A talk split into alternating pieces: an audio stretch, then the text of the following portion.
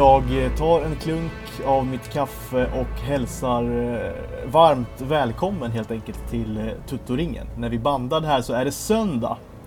Eh, En vilodag egentligen, men inte för oss. Tuttoringen vilar ju aldrig. Klockan är lite efter fyra. Vi får se när den här podden kommer ut. Senast imorgon. Imorgon måndag, tänker jag. Så det blir väl imorgon förmodligen. Hur mår du Malte? Ja, jag mår jättebra. Jag mår, eh, jag har harmoni just nu. Jag har precis ätit, eh, sprungit efter mitt luftrörs, eller mina luftrörsbekymmer. Eh, det var ingen vacker syn, tror jag. Det känns mer som att jag lufsade runt. Och då ska jag säga att jag har sprungit milen på 42 minuter. Så att jag är ju en, eh, liksom, jag är i bra form, men det var inte, inga vackra fem kilometer jag sprang idag. Men jag kom hem, åt fyra jordnötssmörsmackor, eh, drack lite vatten, satte mig framför eh, Hammarby Degerfors och eh, jobbade lite faktiskt på vår sitcom-idé. Så att, eh, ja, det har varit en väldigt, väldigt skön dag för mig just Det idag. har ju kommit lite, alltså vi har ju börjat lite på den. Du, vi har öppnat ett eh, Google, ett Google-dokument då, som vi kan arbeta på liksom parallellt. Eh, och där vi har, då har faktiskt en öppningsscen ju. Eller du har en öppningsscen. Du Ja. har eh, har kritat ner helt enkelt. Det blir Mm. spännande. Kan Mm. väl ta lite den eh, i stora drag sen kanske. Men. Eh, men jag är glad för din skull, glad att du är harmonisk, mår bra. Jag är liksom, jag är ju raka motsatsen då. jag är just nu ett vrak. Ja, ja. Vi brukar eh, jobba motsatt. Du minns den gången när du precis hade fött barn ja. och jag hade precis testats positivt för covid-19. första Då gången. har vi ja. också olika stadier. Ja, Ja, precis. Så jobba motsatt helt enkelt. Ja, det kanske är bra då. Vi är som det här Seinfeld-avsnittet när han alltid är Alltså han, han går alltid break-even liksom. Han är even-Steven. Just det. Eh, Just det. Då... det är himla roligt. Nej men jag, jag sitter här. Jag har nog aldrig poddat i en mer ovärdig, tror jag, miljö. Faktiskt. För det första då, som, som ni hör på mitt ljud, så är, har jag inte min mick då som jag brukar ha. Utan jag, jag pratar rätt in i mitt liksom, mina, mina airpods, liksom headsetet. Jaha. Vilket är såklart eh, hädiskt. Och för mig som då är ändå någon sorts audiotekniker, kan man kalla sig själv för det. så mår, jag, Ja. ju- mår jag ju liksom otroligt dåligt över det. Och tycker det är piss. Jag ber om överseende då med, med det. Men det är så att min mick är nerpackad. Eh, jag sa ju för, jag vet inte om det var en eller två veckor sedan, öppnade jag med att jag, jag mådde väldigt så här ambivalent. Alltså jag var väldigt så här, jag var glad för jag hade haft min, himla, min, min fina dröm hade jag haft. Att jag då Ja. eh, slog igenom i Djurgårdens B-lag. Mot Sirius. B-lag. som inte finns. Exakt. Eh, men samtidigt så var jag väldigt arg då, förbannad och, och less. Liksom. Eh, sen kom det någon följdfråga på det, så det liksom blev, blev lite hängande i luften. Jag tror jag ingen, ingen brydde sig om det riktigt. Jag hade fått några eh, speciella frågor om det. Men vi har fått göra en sån här en, en, eh, en, liksom stealth move här. Vi har liksom fått flytta den här veckan snabbt och ganska inkognito. Då min eh, dåvarande, eller från, eh, han är min nuvarande, men, men som då snart är, från och med imorgon, min före detta hyresvärd har försökt låsa mig då på, på över 10 000 euro. Och eh, vi var tvungna att dra helt enkelt. Så att vi, min mick är då nerpackad någonstans i någon låda och kommer imorgon. Eh, så från och med nästa då avsnitt av Tutorin kommer jag låta så här lika bra som vanligt förhoppningsvis. Men det som är mest ovärdigt då är ju att jag har, i och med att vi har fortfarande en, en kronisk brist på liksom mattor i våra hem. Det har vi alltid haft. Så jag har nu eh, placerat mig i en walk-in closet där jag sitter nu. Omgiven av då eh, kläder och då mjuka textiler. Eh, För att förebygga eko, för det gick inte att prata där inne. Jag prov, provade liksom, för några sekunder och det var ekade något infernaliskt alltså. Eh, och det hade ju spett på, alltså då prata liksom i sitt headset och sen då att det ekar dessutom, så man är i en himla grotta. Det, det klarade jag inte av. Så det sitter nu i, i, i en garderob sitter jag och poddar. Så man har ju mått bättre helt enkelt, Ja. det får man väl säga. Ja. Det är, det är ingen chock att maltesiska hyresvärdar är lite shady. Det är Nej. ingen överraskning för mig i alla Det, fall. nej, det är det ju inte för mig heller egentligen. Sen får man liksom en bra känsla och det har varit här ganska bra hela vägen. Men sen så då på en sekund så sket det sig då totalt. Och vi fick dra helt Mm. enkelt. Eh, Men to be continued. Eh, Allt har gått bra än så länge. Eh, Får se hur, hur läget är efter imorgon då när vi, när vi flyttar alla våra grejer också. Eh, Och då Ja. så kommer med det här beskedet att vi drar. Du kommer inte få en spänn, ska vi säga då. Det blir spännande. Ja. Wish me luck. Det blir skitspännande faktiskt. Ja. Thriller. Ja, det är lite thriller. Man är ju otroligt nervös. Ja. Jag är ju Jag är ju liksom det ingen så- konfliktsökande person. Jag vill eh, helst eh, liksom lösa saker diplomatiskt. Eh, och så att alla liksom, ja, men få, få till en bra kompromiss helt enkelt. Eh, Mm. Men eh, när någon försöker blåsa mig då, man ska inte blåsa Kimpa Wirsén. Eh, det ska man inte göra. You fuck with me, I fuck with you. Så är det lite grann. Ja. Till och med jag då Ja. kan, bli, kan bli ganska otrevlig. Tror det eller ej. Men det ska nog gå bra, det ska nog lösa sig. Det tror det hoppas vi i alla fall. Verkligen. Men Även om du, jag kan se framför mig, Ja. det finns någonting i maltesiska hyresvärdet framför mig, han, han har säkert solbrillor ofta på sig. Röker ju såklart. Ja, röker Eh, absolut gör förmodligen. han. är, jag, Ja. gillar, det jag gillar ju honom egentligen. Alltså han är en gammal Ja, exakt. maltesisk. Han är här- säkert karismatisk också. Ja, ja, så livslång typ bachelor och du vet exakt. så här, seglar, ja men du vet så här, drömsnubbe egentligen. Ja. Så jag vill bli också när jag, när jag liksom pushar 80. Eh, förutom då att, att man, det blir ett svin då, jag hoppas jag inte att det blir. Nej. Ja, det, är, det är en person som jag också vill träffa, men jag hoppas inte att han får dina pengar. Ja, vi- får se hur det går. Eh, Han ska inte få någonting av mig i alla fall. Eh, Men vi, vi får återkomma till det. Vi har en del annat att prata om idag. Jag tänkte att vi, du är ju på resande fot, lite som vanligt. Du är kvar i Varese, väl, där du håller till. Ja. Ja. Varmt som satan. Ja, men våren har verkligen nått Medelhavet. Så är det. Det kan man säga. Det kan man verkligen säga. Och egentligen, kan, och till och med svenska sommaren har ju nått Medelhavet, om vi ska gå ännu längre. Mm. Och jag har precis också lämnat in en tenta då för en vecka sedan, så jag har inte, jo- jag har inte jobbat huvudet av mig, utan så det har bara varit tagit, tagit lugnt och njuta av solen och god mat. Tyvärr måste jag dock snart börja läsa. Det är ganska mycket och jobba, men eh, än så länge har jag inte behövt göra det, så jag, jag är fortfarande i harmoni som jag sa för fem minuter sedan. Efter mina mackor och fotboll och sitcom och löpning och allt vad det varit. Eh, Fem plus ska jag säga ju- just nu, 16-18, söndag 2 april 2023. Ja. Och du kanske med ett plus då? Eller knappa två plus? Möjligtvis. Ja, det, ja, men svaga två kanske ändå. Alltså jag mår ju i grunden Ja. bra, jag ju. Men det är klart, Ja. en sån här grej är ju jobbig liksom. Eh, Men det ska lösa sig. Eh, Nästa gång ska det vara uppe på tre kanske i alla fall. När vi pratas vid igen. Mm. Ja. Då är jag också nere på tre förmodligen. När du har fått covid igen. Eh, Vilket du kommer få. Ja, för, för fjortonde gången. Mannen då med västvärldens bästa immunförsvar fick plötsligt eh, sämsta immunförsvaret. Så, exakt så, den resan har jag genomgått. Det Ja. sista, ja det var, det var faktiskt för nästan exakt ett år sedan jag fick det första gången. Ja, Jag tror jag fick det typ 7 april eller sånt, så att, eh, snart är det ettårsjubileum exakt. för min Exakt. Får vi covid-19-premiär. fira då. Ett jubileumsavsnitt. Som jag fick i Amsterdam efter att jag hade bland annat träffat Woody Harrelson på The Red Light District. Eller är det, the, är det The Red Light District eller är det Red Light District? Det känns som att det, det, finns, det finns inte bara ett kanske i Amsterdam. Eller så är det väldigt stort. Jag, jag har inte varit där själv. Men eh, Jag tror inte det. nej, The Red Light District. Nej det är nog bara Red Light jag District. tror det är Red Light. Men vad då? Du träffade, Wood- det här vet jag, har jag hört det här? Ja, Du sprang på Woody Harrelson? Nej, det, tror jag, det vet jag inte. Nej, att- alltså, träffa är en överdrift, men jag såg honom eh, kliva ut från en... Eh, alltså det, jag- det, var- det var en luddig kväll, så jag minns inte exakt var det var han gick ut ifrån, men jag tror det var något slags hus med eh, lättklädda kvinnor. Jag vet inte vad man skulle kalla det idag, men eh, någon form av bordell, sexhus, jag vet inte, sexshowhus. Eh, med illröda ögon. Eh, och eh, sen omfamnade då mig och min vän, vänner Eh, så gick han bara därifrån. Vadå? Eh, Fick du en tog kram ett av bloss, honom? tog ett bloss. Nej, inte ett kram, men ett omfamnande, ett halvt omfamnande, alltså du vet. Är det sant? Eh, vänster, vänster arm över mig, höger arm över min kompis. Och den, en- den tredje parten då fick bara titta på. Sen gick han ifrån. Suger ju vara den tredje parten ju. Ja, absolut. Men jag, lyckligtvis fick jag hans vänster eh, arm över mig. Ja, var du tredje parten? Nej, jag var inte tredje part. Jag var ju hans, jag, jag fick hans vänsterarm över mig. Ja, du fick ändå en omfamning av Woody Harrelson. Det är ju stort ändå ju. Ja, det tycker jag. Det, jag hade precis sett uh, Pla- eh, Planet of the Apes-filmerna, så att jag, hade, jag var också i lite Woody Harrelson-mode. Han är med i War då, alltså den sista delen. Man är ju det titt som tätt. Man gillar Woody Harrelson. Men hade du... eh, Du, du är i den åldern där man då fortfarande, eh, eller jag gjorde det i alla fall, alltså när man ser då en kändis, att man typ kan då hamna i ett mode där man ropar på dem och vill ha deras uppmärksamhet och typ säga hej eller vad det kan vara för något. Var det så eller Ja. kom man bara liksom släntrande fram till er? Nej, alltså han kom bara fram. Uh, valsade fram. Alltså vi stod, väldigt, vi stod precis utanför huset, så det var en ren slump och vi var ju på väg in då. Inte in i huset, men vi var på väg in på gatan. Och han Det var var på väg ren slump att du var och dina vänner stod utanför en bordell i Amsterdam. Just det. ja, men jag köper Exakt. det. Jag köper det. Ja. Precis. Och han var på väg ut då helt enkelt. Ja. Ehm, och vi, vi var väl hans, det första han såg, tre unga killar, jag vet inte, han jag gissar att han tyckte det var så fräscht ut. Eh, Så gick han bara ut och lämnade. Han var väl lycklig då kanske?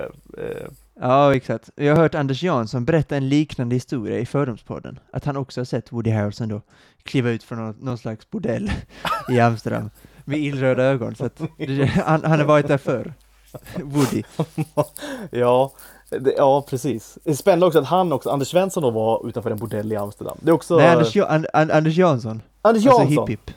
Ja, ja, ja. Hipp, Vad sa jag? Anders Svensson? Ja, han har nog inte varit i Det Amsterdam på. Förtal. Ja, Nej. Anders Jansson ja. Han fick inga följdfrågor på det Ja. heller då kanske? Eh, oj, det minns jag inte. Det fick han Nej. säkert. Eh, eller så var Anders Jansson berättade väl allt innan han, han ställde några följdfrågor. Ja. Eh, Men kändisar, nej jag, alltså jag, jag träffar ju aldrig du som kom från Stockholm, det är lite skillnad. Jag har ju bara bott i småstäder, alltså franska landsbygden, Varese, Skanör Falsterbo, Lidingö, alltså jag har aldrig bott i någon storstad, så det är inte så att jag är van vid att se kändisar. Alltså det händer ju typ aldrig. Jag såg Hanna Öberg på Taverna Brillo när jag var i Stockholm för förra sommaren. Och Wow. då tänkte jag, men nu, nu- när jag är i Stockholm i tre dagar kanske jag ser någon typ. Men eh, jag Ja. såg inte, an, inte ens Anders Timell liksom jobbade där, så att jag fick inte ens se honom. Så det var jag såg Hanna Öberg som satt br- bordet bredvid. Ingen aning vad hon gjorde där. Det var väl sponsorer kanske, jag vet inte. Um, skidskytt, för ni som inte vet. En av de bästa i världen. Eh, olympisk världsmästare och ja, med mera. Och så du det är liksom tror jag, jag tror ändå du är en av, en av kanske 3% i landet som skulle ta henne ändå tror jag. Alltså, där sitter Hanna Öberg. Eh, ja men vadå, skidskytt Jag hade, in, jag, hade inte gjort det, någon- jag hade inte gjort det kan jag säga. Jag hade inte faktiskt tagit Jag, det tror jag. jag, jag följer ju skidskytte slaviskt, så att eh, jag är ju inne i den världen. Men så, så här, en miljon kollar väl typ på Vinterstudion varje vecka, eh, varje vecka, så jag tror ändå Hanna Öberg, så jag tror fler vet om Hanna Öberg är än Isak Hien, vår gubbe. Det är rätt säker på. Eh, Ja, ja svår, svårt, svår jämförelse. Men Ja, ja, är- kanske, kanske. Ja, i Sverige va? Även det är jag rätt säker på faktiskt. Där vågar jag stå med. Men så, det är liksom, Hanna Öberg är så långt min, ja Woody Harrelson då såklart, men det är liksom så långt jag har kommit. Och Mimo Ja. Crescito som jag har sett i, på, i Varese, köpa en Panini, Panino. Ehm, Färglöst Så såklart. Ja, lite så. så att, eh, nej, jag kändisar, det är inte mycket jag ser. Det är Nej. väldigt lite, till och med. Så att, eh, Men, nej, jag, har eh, inte, jag, har inte, jag har inte tränat upp någon slags reaktion, på, som om du då hojtar på dem liksom. Nej, Per- nej, Per jag jag gör inte Brad. Pitt. Hade jag, såg jag Brad Pitt då hade jag kanske tjoat och simmat lite. Annars har jag liksom kommit över det där. Jag blir ju, jag blir liksom inte starstruck längre. Alltså det är helt omöjligt för mig. Men, men förr blev jag det. Jag minns en resa när jag gjorde till, men då var jag nog i din ålder ungefär, 2022. Var i eh, Milano och kollade på fotboll med några kompisar. Eh, bodde då i Bergamo såklart, för det var ju billigare. Så tog vi, tog, vi tog, tog vi tog bussen till Milano till och med, tog inte ens tåget. tog, tog ens bussen. Men det är väldigt nära. Ja, det är väldigt Det är nära. ja, det tog ju typ Så det hade jag också 45 gjort. minuter kanske, någonting. Går jättefort. Och Bergamo är en eh, supertrevlig stad måste jag säga. Mycket Ja, rolig, mycket Det- trevligare än Milano, tycker jag. Ja, jag håller med. Eh, 100 procent. Nej, men då satt vi i alla fall på eh, piazzan där vid Domen i Milano. Eh, Vi kollade på, eh, vad hade vi sett? Atalanta Juventus tror jag vi kollade på, 5-2. eh, Juventus. På den gamla fina eh, eh, Atleti Azzurri. Eh, Mm. i, I Bergamo. Mm. I alla fall, då satt vi på och käkade pizza såklart då. Som man gör när man är 20 Mm. år från Sverige och är i Italien. Eh, käkade pizza, typ drack vitt vin. Och då, vet du vem som kommer förbi då? Som går förbi oss på, på den här piazzan. Har något med fotboll att göra? Ja, det har det, det har absolut med fotboll att göra. Är, det- är, det- kan det vara Max Allegri som eh, gick förbi? Nej, det var inte Max Allegri. Nej, fan. det, här, det, här var, här Drömmar måste det ha varit mig. det här måste ha varit 2009 tror jag. Eh, en ny, ganska nybliven världsmästare gick förbi oss. Eh, Marco Pi- Materazzi. Del Piero? Nej, Marco Materazzi. Och Materazzi, ännu bättre. Ja, det var otroligt Ah. fint. Han gick förbi med sin, jag tror det var hans fru. Eh, och vi då, så, jag och en kompis eh, stirrade på varandra i en sekund. Och det vi då tillsammans utbrast Marco Materazzi i, i kör då. och sen då satte vi fart. Våra andra kompisar satt kvar bara, de skämdes ju över oss såklart. Vi sprang då fram och, och skrek då Mister, mister, eh, mister, eh, foto, foto. Och till slut då vände han på sig och hans stackars då modellfru fick då ta en bild på oss. på oss. Ja. Som också tror jag är någon sorts kändis i Italien, eller var det i alla fall. Och hon är väl någon supermodell tror jag. Eh, Chock. man, Chock att han, Marco Materazzi är gift med en fru. Eh, fru. nej, det, nej precis. Det, det är ingen, ingen högoddsare. Nej, det är det verkligen Såklart inte. inte. Men i alla fall, jag har träffat Marco Materazzi. Det tycker jag är kul. Träffa en världsmästare. Det är inte alla som får göra ju. Det har jag aldrig gjort själv. Så att, ja, just det, granen. Ja, vi skulle, eh, vår mormor fyllde, eller vår, min mormor fyllde 70 och då var, åkte vi till eh, Tuttoringens mormor. Tuttoringens mormor. Eh, och hon fyllde 70 då, då ska vi bo på, eh, om det var i Malaga eller Marbella, jag minns inte riktigt. Ehm, och då när vi skulle checka in där så kommer plötsligt en, en spelarbuss, eller spelarbuss, eh, men man såg att det var ett emblem på bussen och att många stora killar kom ut. Så då tänkte jag, det kan vara vilken idrott som helst. Sen såg jag ganska snabbt att det här grönsvarta var FC Krasnodar, alltså det ryska laget då. Och då kände jag, men vad fan, där har vi ju både Gran och Viktor Claesson. Och sen en av de första som kom in då är Andreas Granqvist. Som, eh, och detta var peak, alltså han peakade typ då, detta var februari 2018, så det var precis mellan då Milano-matchen då på San Siro som jag var på och såg, när han var 5 plus, och, och, mellan, och när han har blivit granen då med svenska folket, alltså och så precis innan VM då. Då kom han in då, stor man är, en ju riktigt stor jävel, alltså han är ju typ två meter lång, tung. Eh, och så tror jag, om det var hans föräldrar, men han kände några två äldre, ett äldre par, eh, som redan stod där och väntade. Och då fick jag ta en bild med då granen. Eh, och sen dagen efter, så pinsamt lite grann, för jag såg Viktor Claesson äta frukost eller lunch eller vad det kan ha varit. Mm. Så, så såg jag honom där och så kände jag, ska jag säga någonting? Och då vinkade jag på honom och sa, tjena Viktor! gick, gick bara. Gick. Fick du, fick du någon ögonkontakt? Eller? Ja, jag fick, jo vi fick kontakt och han vinkade också. Ja, jag gjorde det då. Vik, viktigt ändå att man får Ja, ja, Alltså när man gör den liksom, det, det lipet då, då måste man ju få någon Ja. sorts respons. Annars är man ju Annars är det ju fruktansvärt helt enkelt. När man inte får det. Och Viktor Claesson, mycket kan man säga om honom, jag tycker han är rätt underskattad eh, i Sverige då, framförallt nu när man vill ha in med alla de här Elanga och Jesper Karlsson och så, så glömmer man ändå hur duktig Claesson är. Men han har ingen superstar-aura, det kan man inte. Jag sökte upp honom på Instagram då, och han har tydligen så här privat profil, vilket jag tycker är rätt älskvärt. Han har så här bara typ 380 följare. Ja det rimmar ju Det är verkligen med Viktor superälskvärt tycker jag. Liksom. Jo, det rimmar, jo absolut, men det är också väldigt älskvärt, tycker jag. Eh, någonstans är det det, tycker jag. Eh, och så att nu då, Viktor Claesson, Hanna Öberg, Andreas Granqvist och Woody Harrelson, det är ett middagsbord det. De fyra. Ja, alltså Woody Harrelson går i alla fall rätt in i ditt middagsbord. Du, har dem med Spielberg, det är... Vilka var det vi Christian satte Borell. dit förra veckan? Borrell. Och då Per Lernström. Blir Lernström då utbytt kanske mot Woody Harrelson? Ja, som om det vi ska är- hålla till fem så får nog Lernström stryk, stryka med då, tyvärr. jag, tror, jag tror det. Där har han inte mycket att sätta emot så att säga. Nej, det har han faktiskt inte, tyvärr. Hanna Öberg säger ingenting. Hanna Öberg mot Granen, Claesson och Total mardröm. Total mardröm. Ja. Hanna Öberg och då Woody Harrelson. Man kan ju inte hitta två mer olika personer förmodligen. Nej, det kan man verkligen inte göra. Hanna Öberg från Piteå. Numera in- en nor- numera- norrländsk liksom, skidåkare eh, mot då ett, ett, ett, en av Hollywoods största liksom. Och såklart en, en otroligt dålig människa förmodligen. Eh, Ja, förmodligen. sätt liksom. Precis flyttat in med sin sambo Martin Ponsiluoma, en annan skidskytt. Ska precis flyttat in i ett hus Jo. i Östersund. Ja, men det är, man, man vill ju spy lite grann. Alltså varför hänger de alltid ihop med liksom det är lite incestuöst nästan tycker jag, där de håller på med de här skidåkarna. Alltså de blir alltid tillsammans med varandra på något vis. Är det lite... Det är ju lite så, Det men känns alltså som att de de bor liksom i ett kollektiv allihopa och typ är tillsammans med varandra. Och så, liksom- ja men det är lite otäckt tycker jag. Ja, men jag kan ändå säga, Dålig jag, vibe alltså. ja, men det är lite, jag får lite Let's Dance-feeling över hela grejen. Alltså, de är tillsammans så jävla mycket. Alltså, de reser väl typ 250-300 dagar om året tillsammans i, i laget. Det är, bra, det är bra kroppar, det är mycket så här hormoner när man tränar och så. Det är väl inte så konstigt att det liggs runt, ehm, känner jag. Framförallt att de träffas så mycket, men också allt det här, alltså bra, bra kroppar, Ja. vältränade, mycket hormoner. Jo, Det var ju lite drama i skidskyttelaget, för han Öberg var ju tillsammans med Jesper Nelin, som också är en skidskytt. tidigare Eh. då, eller vadå? Ja, nej, de, de var ju tillsammans eh, länge, många år. Mhm. Eh, över OS Jo, men- bland annat var det känt att de var ett par. Sen 2021, eller Eh, de bröt upp kanske 2019 och 2020, sen 2021, Ponsiluoma då, som blev världsmästare, eh, var tillsammans med en kvinnlig, jag vet fan om hon också är skidskytt, men mycket sämre, hon är inte med i landslaget. Ja, skid, eller skidåkare i varje fall. Och sen då, direkt när han kom hem från VM, supersuccé, jag tror också han tog silver i stafett och brons i mixstafett och så. Sen kom han hem då, tydligen gjorde han slut med det direkt när han kom hem, typ. Och då under, under samma sommar då, så blev han Öberg och Ponsiluoma tillsammans. Så var det lite, och då, och Jesper Nenin då, den gamla partnern till Hanna Öberg, blev tillsammans med Ponsiloomas gamla partner.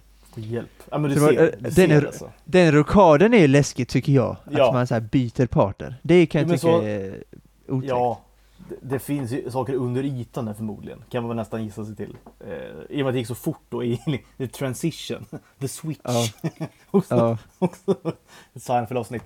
Um, Nej men det, det, det, det, det känns inte helt bra alltså, måste jag säga. Det känns som att de lever, de, det, det är ju en sekt är ju vad det är. De lever ju sektlikt tror jag. Isolerade från omvärlden, eh, umgås bara med liksom varandra och så här, sådana som tycker och tänker och är då exakt som, som de är. Eh, det, det är ju det de håller på med ju. Ja, ja men absolut, alltså de reser ju bara, alltså sen har de ju typ fyra veckors semester nu i maj, eller och, och april, sen jobbar de direkt Där de inte har något att- kul. De har inte något kul på den semestern. Kan jag lova dig alltså. Nej, eh, jag såg att Mona Brorsson, nu namedroppar jag väldigt många skidskyttar här, Ja, jag, har ju, ingen jag känner inte igen någon du pratar om här, men kör. Nej. Det är säkert någon annan som gör. Ja. Mona Brorsson då, hon är lite, hon är inte lika duktig, både han och Ponsiluoma är världsmästare, olympisk mästare och gud vet allt. Det är inte riktigt eh, Mona Brorsson. Men hon var på, till Italien nu i sommar, förra sommaren. Jag följer alla på Instagram nämligen, så det är därför jag har koll. Det är ett Bror, otroligt särintresse som kommer fram här alltså. Skid, skidskyttesärinintresset. Det är ju... Ja, ja, det är... Jag, jag häpnar gör jag. ja. Så Ja. Mona Brorsson då reste med sin partner, eh, vad fan hette han? Hette han Anders? Ja, Anders hette han. Eh, till Italien. Gångbart skidskyttenamn, va? Är det inte det? Anders. And, han, ja, han är ju faktiskt inte skidskytt, tyvärr. Är han inte? Eh, nej, nej, faktiskt. Nej. Lite chock. Men skidåkare i alla fall. Ja, han. Ja, precis. Ehm, dock inte professionellt, men han åker skidor. Åkte de då till Italien, Venedig bland annat. Medan jag tror att Hanna och Martin åkte till Norge. Inte lika sexigt. Så, de har inte varit tillräckligt i Norge. skidor. I, ju, I juli. Hurtigruten skulle de kunna åka också, eller hur? Åker på semester, åker till Norge och så åker de Hurtigruten. det är så idiotiskt. De är, de är liksom, Norge är, de lever med Norge 24-7 i princip. Norge är bäst. De tränar i Norge hela tiden. Verkligen! Åker på semester till Men Norge. de är ju, de är ju, de har ju, de har, det har slagit slint har det gjort. Det är bara Norge i skallen på dem hela tiden. Ja. Ska vi lämna skidskytte? Eller har vi något mer på skidskytte? Nej, vi har inget mer på skidskytte. Det, det, det, det var kul att du tog upp Woody Harrelson och eh, Triangle of Sadness. Och jag tänkte bara göra en liten eh, transition då över till eh, kanske svensk film. Eh, jag, jag skickade till dig igår, jag skickade ut på Twitter då när jag såg att eh, att då Sigge Eklund ska då göra sin eh, filmdebut eh, på Netflix. Mm. Eh, det är någon film då som är, av någon himla anledning så ska den ha en engelsk titel då. Eh, A Part of You ska den heta. Och då kände jag direkt, oj då. Ska Sigge Eklund, för det är ju något märkligt, alltså så här, fenomenet Sigge Eklund, är, det är det är ju ett speciellt, alltså han är ju speciell alltså. Är han inte det? jag, Ja, liksom, är man får liksom jag inget- superkluven. Man får, ja man är otroligt kluven och man får liksom inte grepp på den människan alltså. För att ehm, det, det är som att han, han skriver då böcker, eller har gjort, jag vet inte om han skriver fort- böcker längre, för det var ingen, ingen läste hans böcker. Alltså inga personer läste hans böcker, jag tror han släppt tre eller fyra stycken. Ehm, och han har nu något, något AI-konstprojekt Ja, det, ja. man, man, man, eh, man, man blir helt utmattad av liksom, eh, dels den ansatsen då, alltså att, att börja göra AI-konst och sen då att folk eh, låtsas vara intresserade av det typ. Och att han till och med kan ha vernissage för den här AI-konsten. Och jag fattar liksom inte det, för att allt som är skapat av AI liksom. Alltså för mig är ju det liksom per definition totalt ointressant. Liksom. Det kan ju liksom inte, eller för, för, hos mig kan det i alla fall inte det. Det kan liksom inte frambringa någon känsla överhuvudtaget, du vet. Eh, och det, det kan vara AI-konst, det kan vara också någon grej som är ganska stort nu, är så AI, liksom AI-skapad, alltså musik.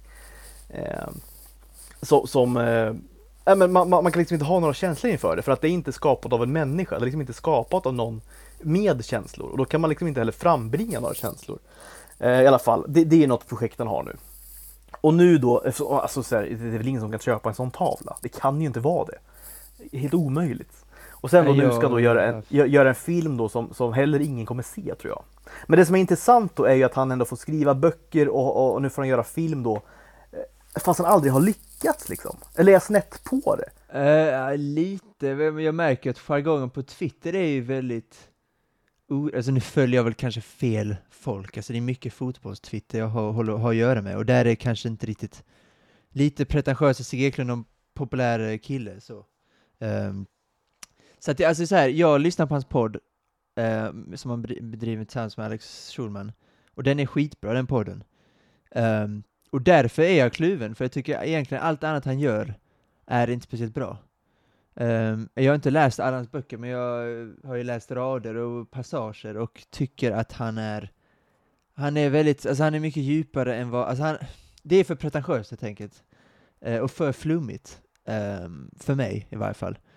Uh, sen det här AI-grejen tycker jag också är, det men det är kanske mest eget intresse, jag tycker bara det är, jag är helt ointresserad det är av så här, Jag det är tycker, jag tycker det är lite obekvämt också, lite obehagligt, Ja, jag tycker det är konstigt. Och han är ju, alltså ibland går han ju bort sig Det är väl en på hobby? också.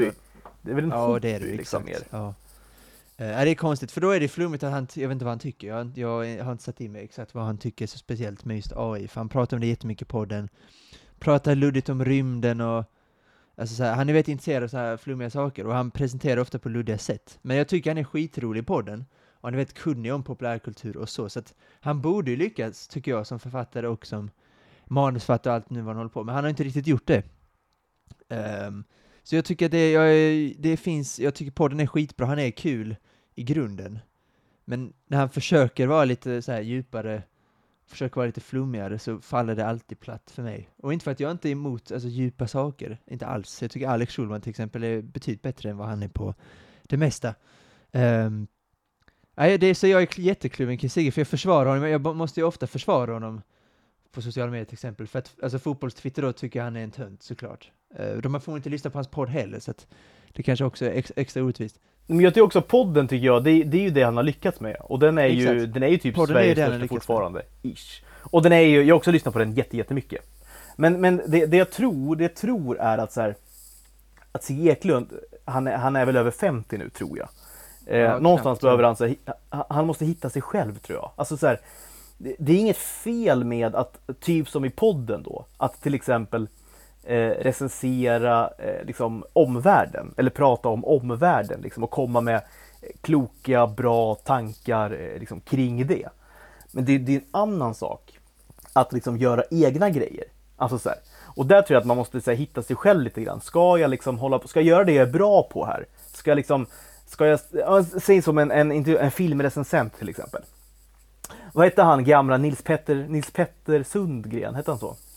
Den är Nej, riktigt gamla. jag. Eh, Nils Petter och Hans. Wiklund, de hade Hans Wiklund har jag koll på, Eh, absolut. Förr i tiden. Ja men det var ju fint ju. Eh, recensera filmer. Och han i TV4 med alltid, han har ha- Hawaii-skjortor och så vidare. Ronny Svensson. Eh, Ronny Svensson, ja, exakt. exakt. Ja. De är ju då, de, nej, men så här, en filmrecensent då till exempel. Eh, säg att man är kanon på att recensera film.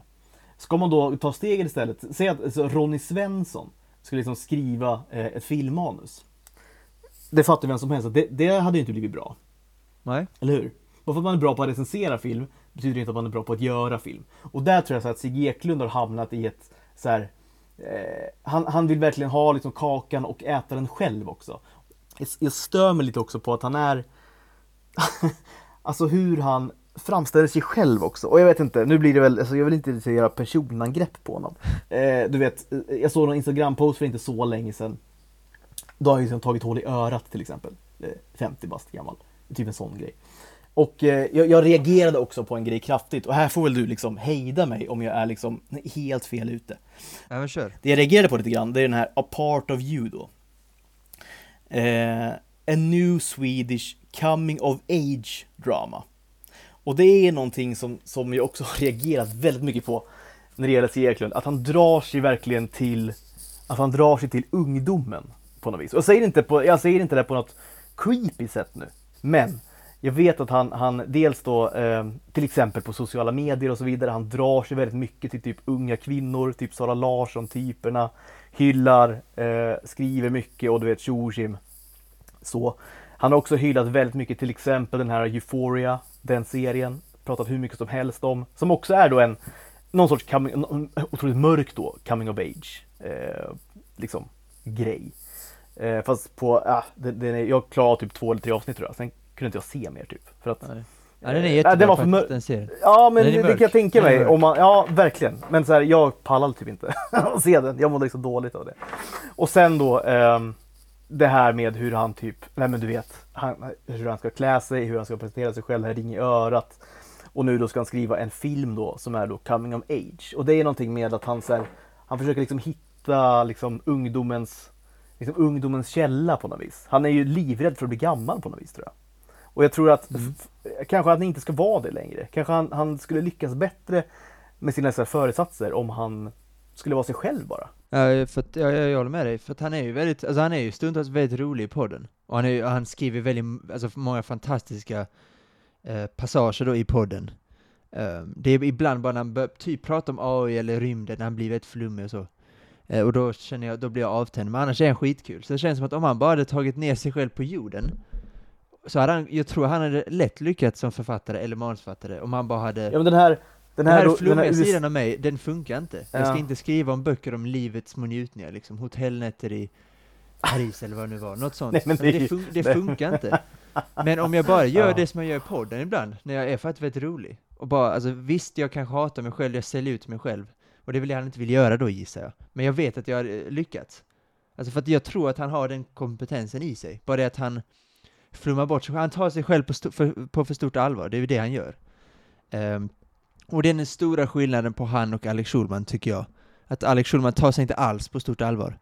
Eh, men det Nej, och då är han Sigge. ändå den som är absolut mest framgångsrik av de Ja, ja. såklart. Alltså han är väl Sveriges mest framgångsrika författare, och Sigge är ju kanske Typ. en av de minst framgångsrika författarna på riktigt. Alltså, För, ja, ja, förmodligen. förmodligen. så att, eh, nej, Ja. alltså, så här, dock tror jag att där kan vi veta att hon, Mikaela Hamilton, som har skrivit, hon gjorde den här Eagle-serien, som vi var tvungna att se när jag var ja, 15-16, så gick det på SVT tror jag vi skulle se ett par avsnitt när vi hade svenska. Trots att jag gick skola i Varese, EU-grundad skola, då fick man eh, alla 28, alla 28 medlemsländerna hade man rätt till det språket, så vi pluggade svenska, och då var vi tvungna att se det Eagles på SVT. Rätt bra Ja. tycker jag, och det är också lite Mm. coming of age. Så att jag tror att den här filmen kan bli ganska bra, men dock är ju Sigge Eklund såklart väldigt eh, orutinerad som regissör. Eh, men som du säger, han är väldigt intresserad av just coming of age berättelser. Jag är också väldigt, väldigt eh, svag för sådana filmer, om de är välgjorda såklart. Alltså med nyligen också med Love Simon och Licorice Pizza och det finns skit, och Euphoria såklart, det finns skitmycket bra där att hämta. Ja, Eh, jag fattar det. Men du är också så här, du är också 22. Han är kanske 52. Alltså Ja, fattar du? Alltså, jo, här- absolut. Jag tycker ändå det är en spännande person att diskutera, för att narrativt kring honom känns som att väldigt många tycker väldigt illa om honom. Eh, det är så det känns i varje fall. Och lite orättvist tycker jag att det är, för, eftersom att jag lyssnar på podden då vecka ut och vecka in.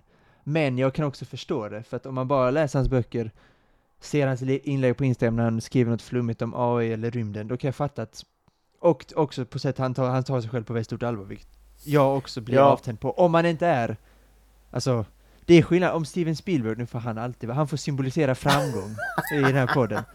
Han, om han tar sig själv på stort allvar, då, alltså man köper det. Tarantino är ett bättre exempel, för han tar sig själv på väldigt stort allvar. Spielberg är mycket mer, vad ska man säga? Vad- jag vet, han är lite lugnare kan man säga, mi- minst sagt. Lite mer, eh, vad, vad heter det ordet? Humble på svenska, vad heter det ordet? Han är ödmjuk. mer Ja. ödmjuk, exakt. Han är väldigt mer, mycket mer ödmjuk. Det är inte Tarantino alls. Eh, men någonstans köper man, även om man tycker att Tarantino verkar vara ett rövhål, så Alltså, man köper ändå. Du är en av världens mest framgångsrika filmskapare någonsin. Alltså, du har rätt att vara så här. Även om det Ja. kanske inte är världens charmigaste grej. Men du har rätt, alltså det, jag köper det.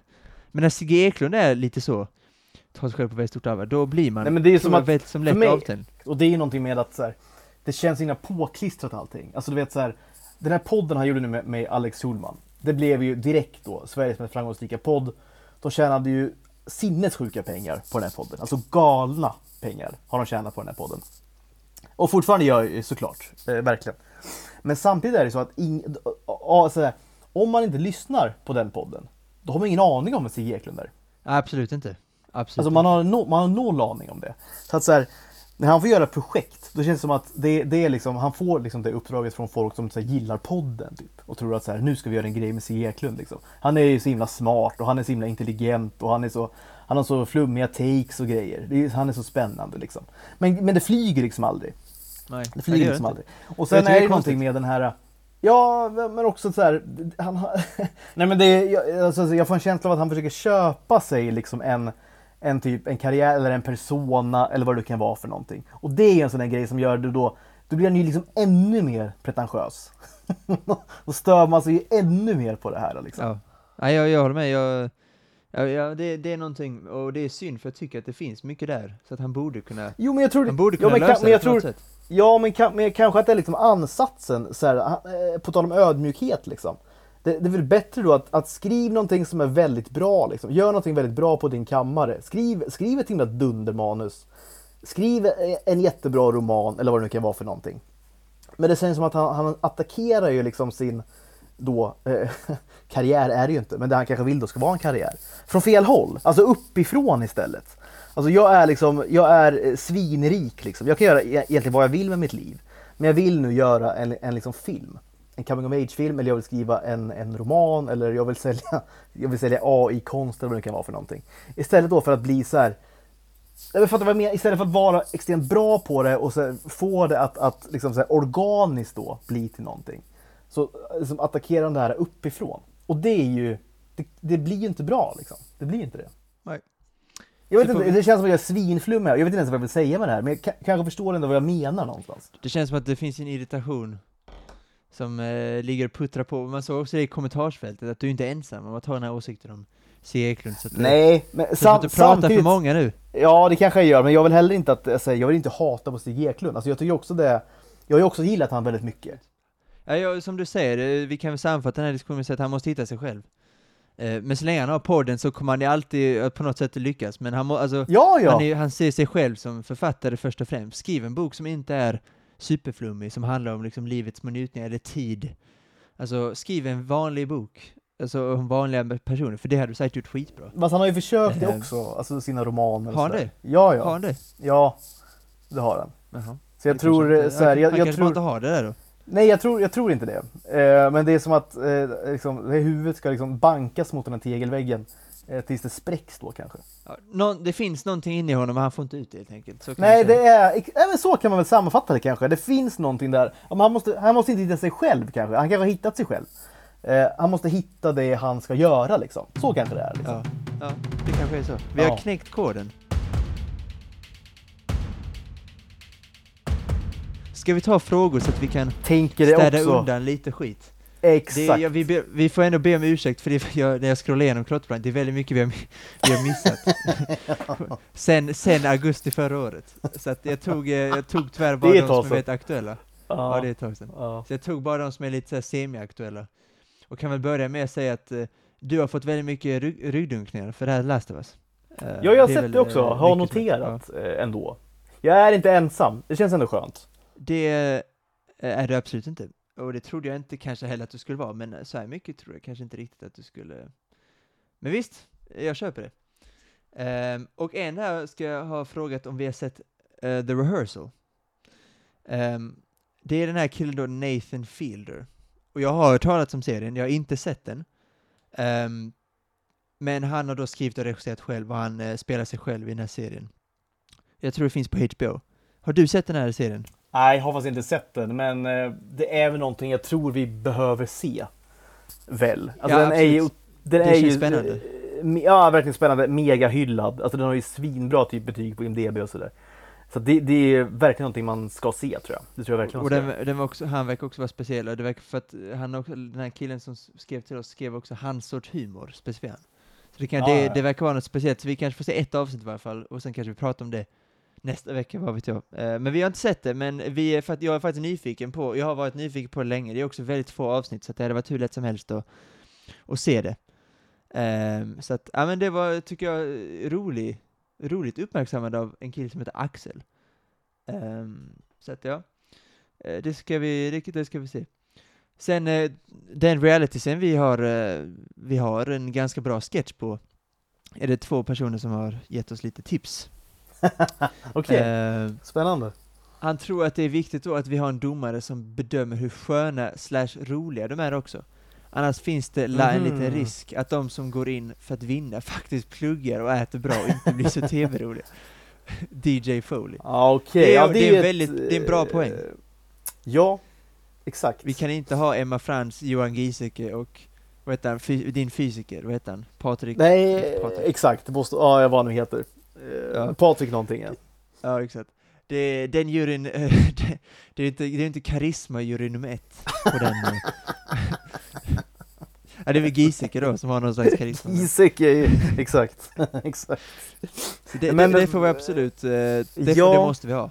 Nå- Men någon- du någon vill slags- in, du ville väl in Samir va, i den här? Är, är han då, är Samir då en, en den här liksom, eh, vad ska man säga? Eh, vad ska ens bedömnings, liksom, vad, vad är det som ska bedömas? Hur skön man är? Ja, Eh, Okej, ja. det är också en fräsch, det är också en fräsch, för då blir det inte så allvarligt, eller hur? Då blir det inte att man ska hitta sig själv, man ska bli en bättre människa, utan det finns också det här elementet kvar, hur sköna de faktiskt är, hur kul har de på Och fritiden? det, exakt. och det elementet då är ju lika viktigt då förmodar jag som de andra grejerna då. Så att man kan vara då ja, det har vi inte man då, bestämt, säg att man då får en, en, en, en, eh, en åtta kanske på liksom pluggeriet. Man är väldigt duktig då på att plugga. Men sen får man också bara kanske en liksom, tvåa på hur skön man är. Ja. Det vägs ju samman då. Alltså så här. Det gör det Det, absolut. det, är bet, det är bättre då att kanske vara en, en sexa på plugget men också en, en, liksom, en, en sjua på liksom, hur skön man är. Det är ju bättre överlag såklart. Ja exakt. Ja, precis. Så det är, Ja, det är en parameter vi kanske ska överväga. Verkligen. Det, kan, det är också viktigt om vi ska, om det blir så här poängsystem, så kanske det är viktigt att det blir jämnt fördelat bland så här, skärm, plugg, eh, logistik med mat och så här budget. Någon ekonom kanske vi får ta in. Ekonom ja, det är inte Ja. dumt. Det är inte dumt. Det känns, det känns som att Giesecke skulle kunna vara allting, han skulle också kunna vara ekonomexpert, eller hur? Han skulle kunna vara Ja, vad han är ju förmodligen, han kan ju förmodligen allt. Alltså allt kan han ju. Det kan han säkert. Så vi, fan vi jobbar in Giesecke, så det har varit guld att få in honom. Han har ju såklart tackat nej. Eh, Ja, tror jag. tyvärr. Om vi, inte, Ja. om vi inte hade haft en fräsch budget och slänga, Men vad har vi mer all, för någon all vår budget går till honom. Ja, verkligen. Han är ju dyr. Ja. Han är riktigt dyr han. Ruskigt dyrt. Men vad har vi för liksom, ekonomi, liksom, domare annars då? Har vi någon sån här top of mind? Ja men det är klart att Lyxfällan, nu dog ju han tyvär tragiskt, Patrik Grimlund. Ja, det var ju hans, eh, fruktansvärt alltså. Ja det verkligen. Var ju, Lite det var ju chock var när jag läste det. Känns som att det kom från ingenstans. Ja, det Hans, gjorde. Ja, eh, exakt. ja. Ja. det var hemskt. Hans, Verkligen hans skalliga kollega då, vad han nu heter, är ju såklart... Ehm, ja. Heter Men han... ni- alla, eh, alla, vet vem, han- alla vet vem han är. Alltså, Magnus heter han, va? Magnus ja, Magnus heter, ja, Magnus heter han. Eh, Superkänd, alltså den duon är ju ikonisk såklart, Lyxfällan. Ja, verkligen alltså. Eh, det är bästa gjort, Lyxfällan liksom. Eh, det är bäst, bästa realityprogrammet. Ja. Okej, jag tänkte just de två är de bästa liksom, programledarna som har funnits Jaha, för, ja men det är de, 100 procent. 100 procent. Ja. Eh, han är då bland annat med i det, här, det klassiska Playstation-klippet och hästklippet. Så han fick båda. Patrik har fått lite, han har fått göra grovjobbet. Magnus har bara Ja. fått de virala klippen. Eh, men han, han är såklart en shout att ha in i juryn. Han känns också rätt kul. Eh, så han, ja, Han skulle tackla det på rätt sätt tror jag. ja det tror jag också. Då har vi Mm. alltså Magnus, Emma Frans, ehm, Samir och Giesecke då. Ja, och så då den här fy- fysiken, fysiken ska väl in. Han får väl in det också. Då har vi fyra killar och en tjej, det kanske är lite för lite, men eh, vi har också iranskt påbrå på Samir. Så ditt PK, du har ju på, haft på dig PK-skjortan och sagt att vi måste ha mångfald och, och så vidare. Jo men det känns ändå viktigt. Känns viktigt ändå tycker jag. Och då har vi ändå Emma skulle Frans vilja ha Samir. en kvinna till, men vi får, väl- vi får väl suga på den karamellen lite grann kanske. Eh, Vi kan ju inte ha hur många liksom, i en jury som helst heller. Vi kan ju inte ha tio pers i en jury. Nej. ja, exakt. Eller ska vi det? De får Nej. varsin coach. Men det, är, kan- det är inte, Varsin- alltså, det är inte en Varsin dum idé. mentor Det är ingen kanske. dum idé. En får ekonomen, det kan ju vara lite orättvist kanske, men, Ja, men det Ja, spelar ingen roll. Då ja, får man väl en precis. fördel man får helt enkelt. Exakt, exakt. Eller så får de då eh, de kanske då roterar lite grann. Alltså, eh, en vecka är man då med ekonomen, en vecka är man då med, med den fysikern, galna fysikern, en vecka är man då med Emma Frans och så vidare. Ja, men vi har en del att jobba på, det hör vi ju. Vi det lite att bestämma, just logisti- logistiskt. Sen en som inte är en fråga, men mer ett eh, påstående då. Att eh, de, en kille som heter Hasse säger att, eh, vet inte om ni lirat Last of Us-spelen, men om man har så vet man att slutet av serien, första spelet, är grunden till hela Parts 2. Och har verkligen stor betydelse och detta är en pik till dig då lite grann, så kan jag inte riktigt hålla med om att vi inte kommit någonstans i serien. Dock lätt för mig att säga som lirat spelet. Jag har spelat, så att jag vet exakt vad du pratar om. Det kanske inte Kim har då, eftersom han, inte, han fattar ingenting. Eh, sen ska jag för övrigt riktigt skön podd ni gör i ringen. Så det var ju ett påstående Ja. helt enkelt. Och eh, helt sant också. Nej, och fast är det helt, alltså så här, om, om en serie liksom, om, om den ska bedömas på hur, alltså hur bra förlagan är. Då, alltså så här, då har man väl ändå misslyckats lite grann, har man inte det? Alltså om man så här, om man för att kunna, kunna liksom eh, omfamna den här serien helt och fullt så måste man ha spelat spelet innan, för då vet man liksom vad som händer och då vet man liksom vart det barkar. Det är väl inte, det är väl inte bra eller? Nej, men han, nej men vi, nej men han menar väl att grejen är att vi vet att vi vet att vi är på väg någonstans. Så att säsong två Jo, jo, men det vet man inte om man inte har spelat spelen till exempel. Nej, men det får man Jag har ju inte spelat tvåan till exempel. Nej, det har jag inte gjort. Har inte gjort. Nej, Nej. det har jag inte gjort. Alltså, Så för mig så är det fortfarande så att vi har liksom, vi startade vid eh, ruta ett här. Vi har fortfarande inte ens kommit till ruta två. vi kan, vi kan inte, Alltså, förlåt ingenting, Hasse, vi ska ingenting har ju hänt. debatten, Ingenting har ju hänt. nej visst, Eh, Hasse förlåt, vi ska inte, vi ska inte dra igång debatten.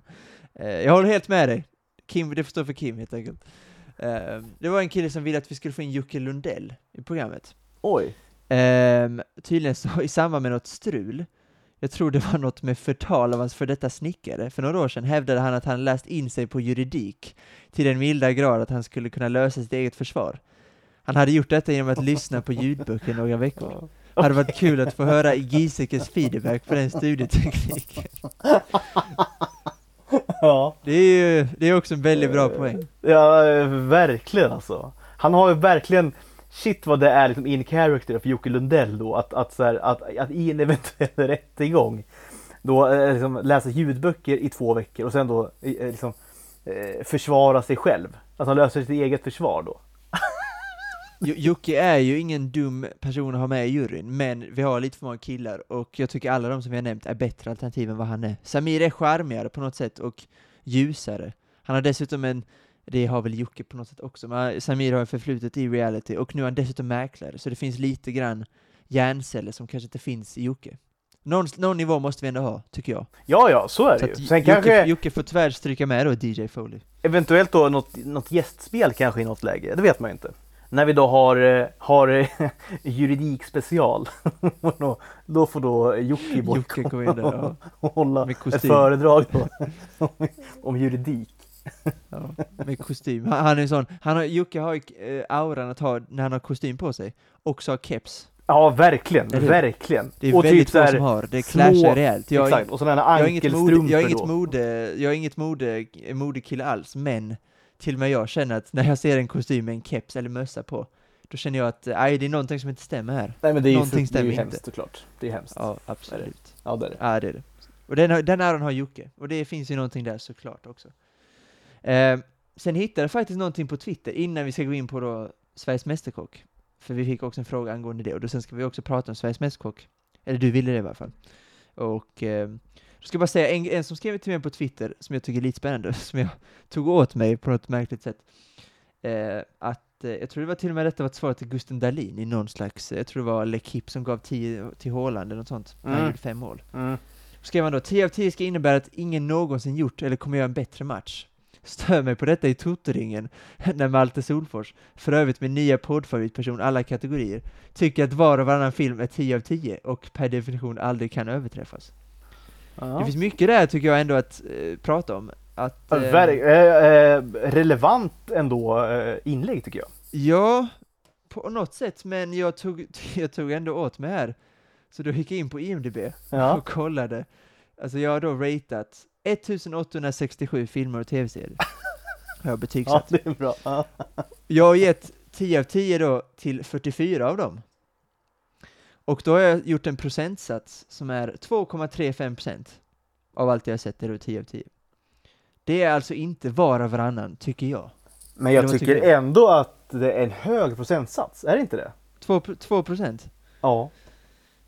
Eller är det då, du kanske också är så selektiv i, liksom, i ditt tittande också, så att du vet ungefär vad som är, alltså, vad som är värt att titta på så att säga, och sen kanske det blir då en tia. Exakt, det är väldigt relevant eftersom att, alltså så här, om jag ser att någonting är, har liksom 3,2 på IMDB, då är det inte så att om det inte är en regissör som jag följer slaviskt, då ser jag ju såklart inte på den. Det finns en anledning till att jag har sett Gudfadern-filmerna, eller Miyazakis film, eller Tarantinos filmer som har fått eh, någon fått tio liksom. Det är inte så konstigt, för jag har sett det som jag har hört är bra, populärt, regissörer som ska vara bra och så vidare. Så att det är inte så konstigt, alltså 2% av vad jag har sett tycker jag också är en ganska hög siffra. Jo, till exempel som du, att du kollar på Nya Beck eller eh, eh, någon svensk film med Jerka Johansson, alltså då fattar jag att procentsatsen blir lägre. Men jag eh, säger, jag vet ju vad jag, alltså livet är för kort. Jag kollar på så mycket film och vill se så mycket. Alltså följa manusfattare, regissörer, så det blir väldigt mycket för mig redan. Och allt, det blir inte bra eftersom att man följer dem. Men om man, om man går tillbaka till 80-70-talet så finns det en anledning till att då, har, då selekterar jag helt enkelt vad jag vill se. Jag, går, jag ser liksom ingen medioker 70-talsfilm. Eh, Det finns ingen anledning till att jag ska göra det, tycker jag, eftersom att det finns så mycket annat jag vill se. Det finns fortfarande, jag har typ 200 grejer på min watchlist som jag inte har sett, som jag vill se, som ska vara bra. Så det finns mycket att beta kvar, jag vill se om grejer. Alltså du fattar, livet är för kort för att bara se allting som finns. Framförallt om man vet att det är dåligt eller mediokert, eller om jag har inget intresse för det. Jo, så då jo, tycker jag, med det, 2% är ganska lågt tycker jag för det då. men, men ju varannan, ändå... lite så här- märkligt. Jo, jo, men säg att jag drar på då en, eh, en gammal Beck till exempel. Jag vet ju att det här inte är, det är inte en 10 av 10 liksom. Det kanske är en, en 5 av 10 om man ska vara då rent objektiv. En sexa kanske, på sin höjd. Men det är då värt för mig att kolla på den filmen. För att jag kommer, liksom, jag kommer verkligen uppskatta den filmen. Om jo, man liksom, men det är en annan sak. jo, jag jo, har men då tänker jag också att du, du, sexor och sjuor och Jo sånt. men exakt, men du gör ju likadant då tänker jag ju såklart. Alltså du kan ju också uppskatta en film som bara är en sexa. Eh, för att det är liksom vad det är liksom i sig självt på något vis. Ja, ja, 100%. Men det jag 100%. tycker ändå som 2% av allt du har kollat på är ändå liksom oöverträffbart bra liksom. Känns ganska jag, högt det, ändå. Ja men det är ändå, det är del två då av hans problem. Eh, att, att hävda att 10 av 10 bara ska innebära att ingen någonsin gjort eller kommer göra en ja, bättre match var i fotboll, men att ingenting kan överträffas. Jag, jag håller inte med om att 10-10 behöver betyda just det. Alltså för mig betyder det bara att det här var så bra det kunde bli, en perfekt film.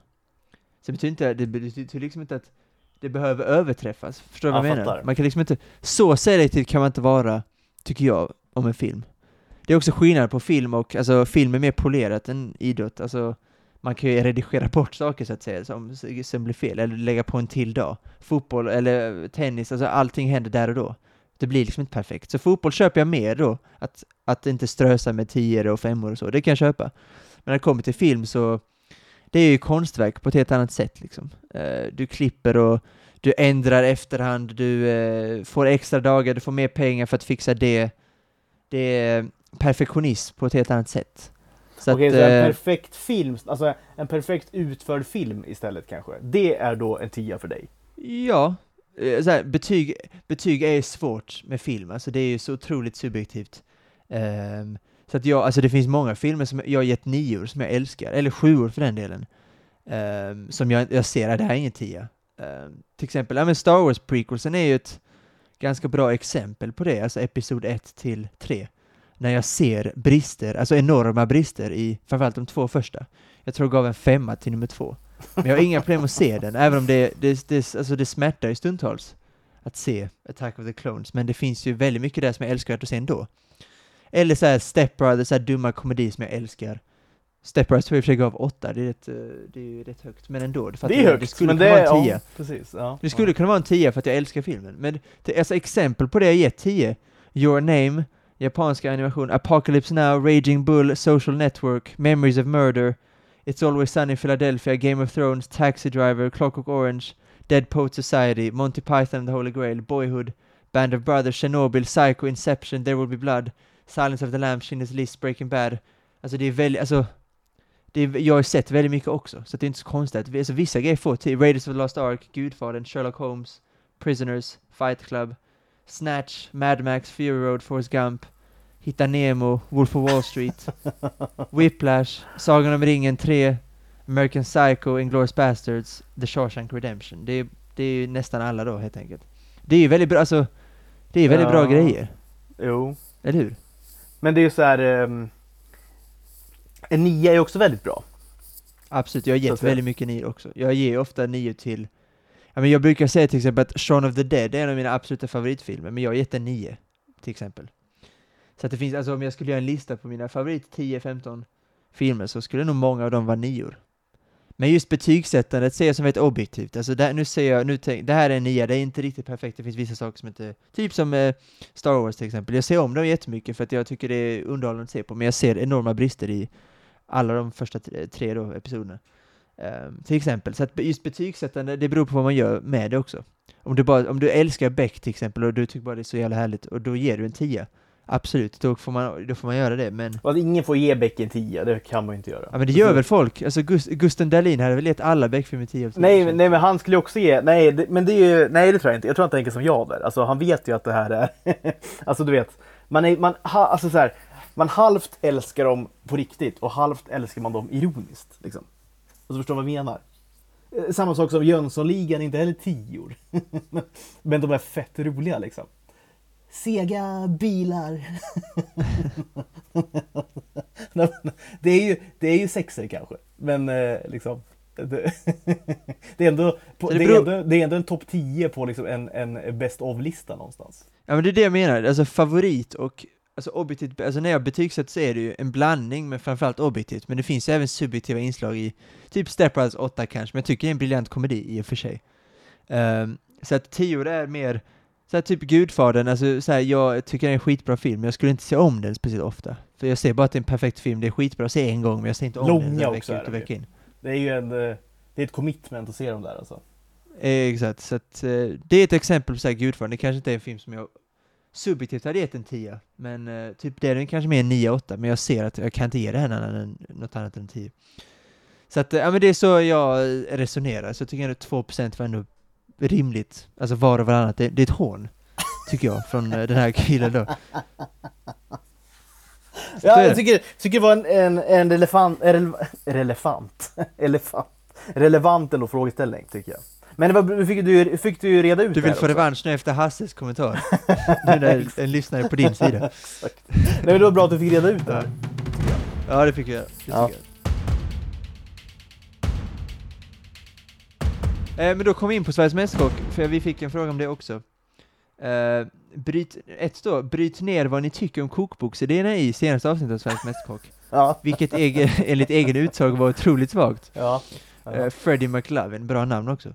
Eh, två då, ni ska skriva en kokbok, vad gör ni? Oh. Bra fråga. Eh, ska jag börja då, för jag såg då, jag skrotade helt kvartsfinalen som Zacharias då åkte ut. Både jag och Tom Sjöstedt var ju lyckliga över det såklart. Eh, ja. Framförallt Tom. eh, så såg jag så det semifinalen eftersom att jag visste att du ville prata om det. Eh, och tyckte då att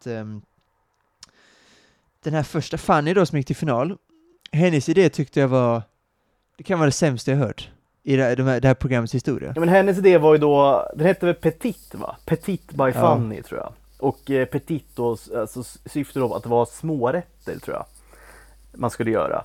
Fast det, fast det var inte det det var heller. Nej, det, det var det. Tom sa då. Exakt. exakt. det var, Nej, men det är det som är det var inte ens det. ja.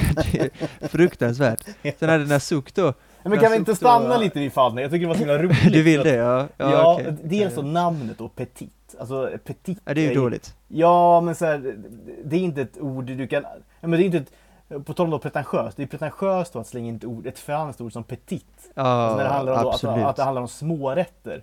Då får man ju kalla det för odeur, eller du vet, man får kalla det för liksom, något som är franskt på riktigt då. Du kan inte blanda in petit i något matrelaterat. Det går ju inte. Det blir helt fel. Och det, det, det visar bara hur okunnig du är liksom, som person och som kock då förmodligen också. Men det, var så, det som var allra roligast var ju då att här, det var då smårätter. Och då tänker man ju då så här, för att, för, för att ett, en kokbok ska vara lyckad liksom, då måste den vara extremt nischad. Det, det, så måste det vara.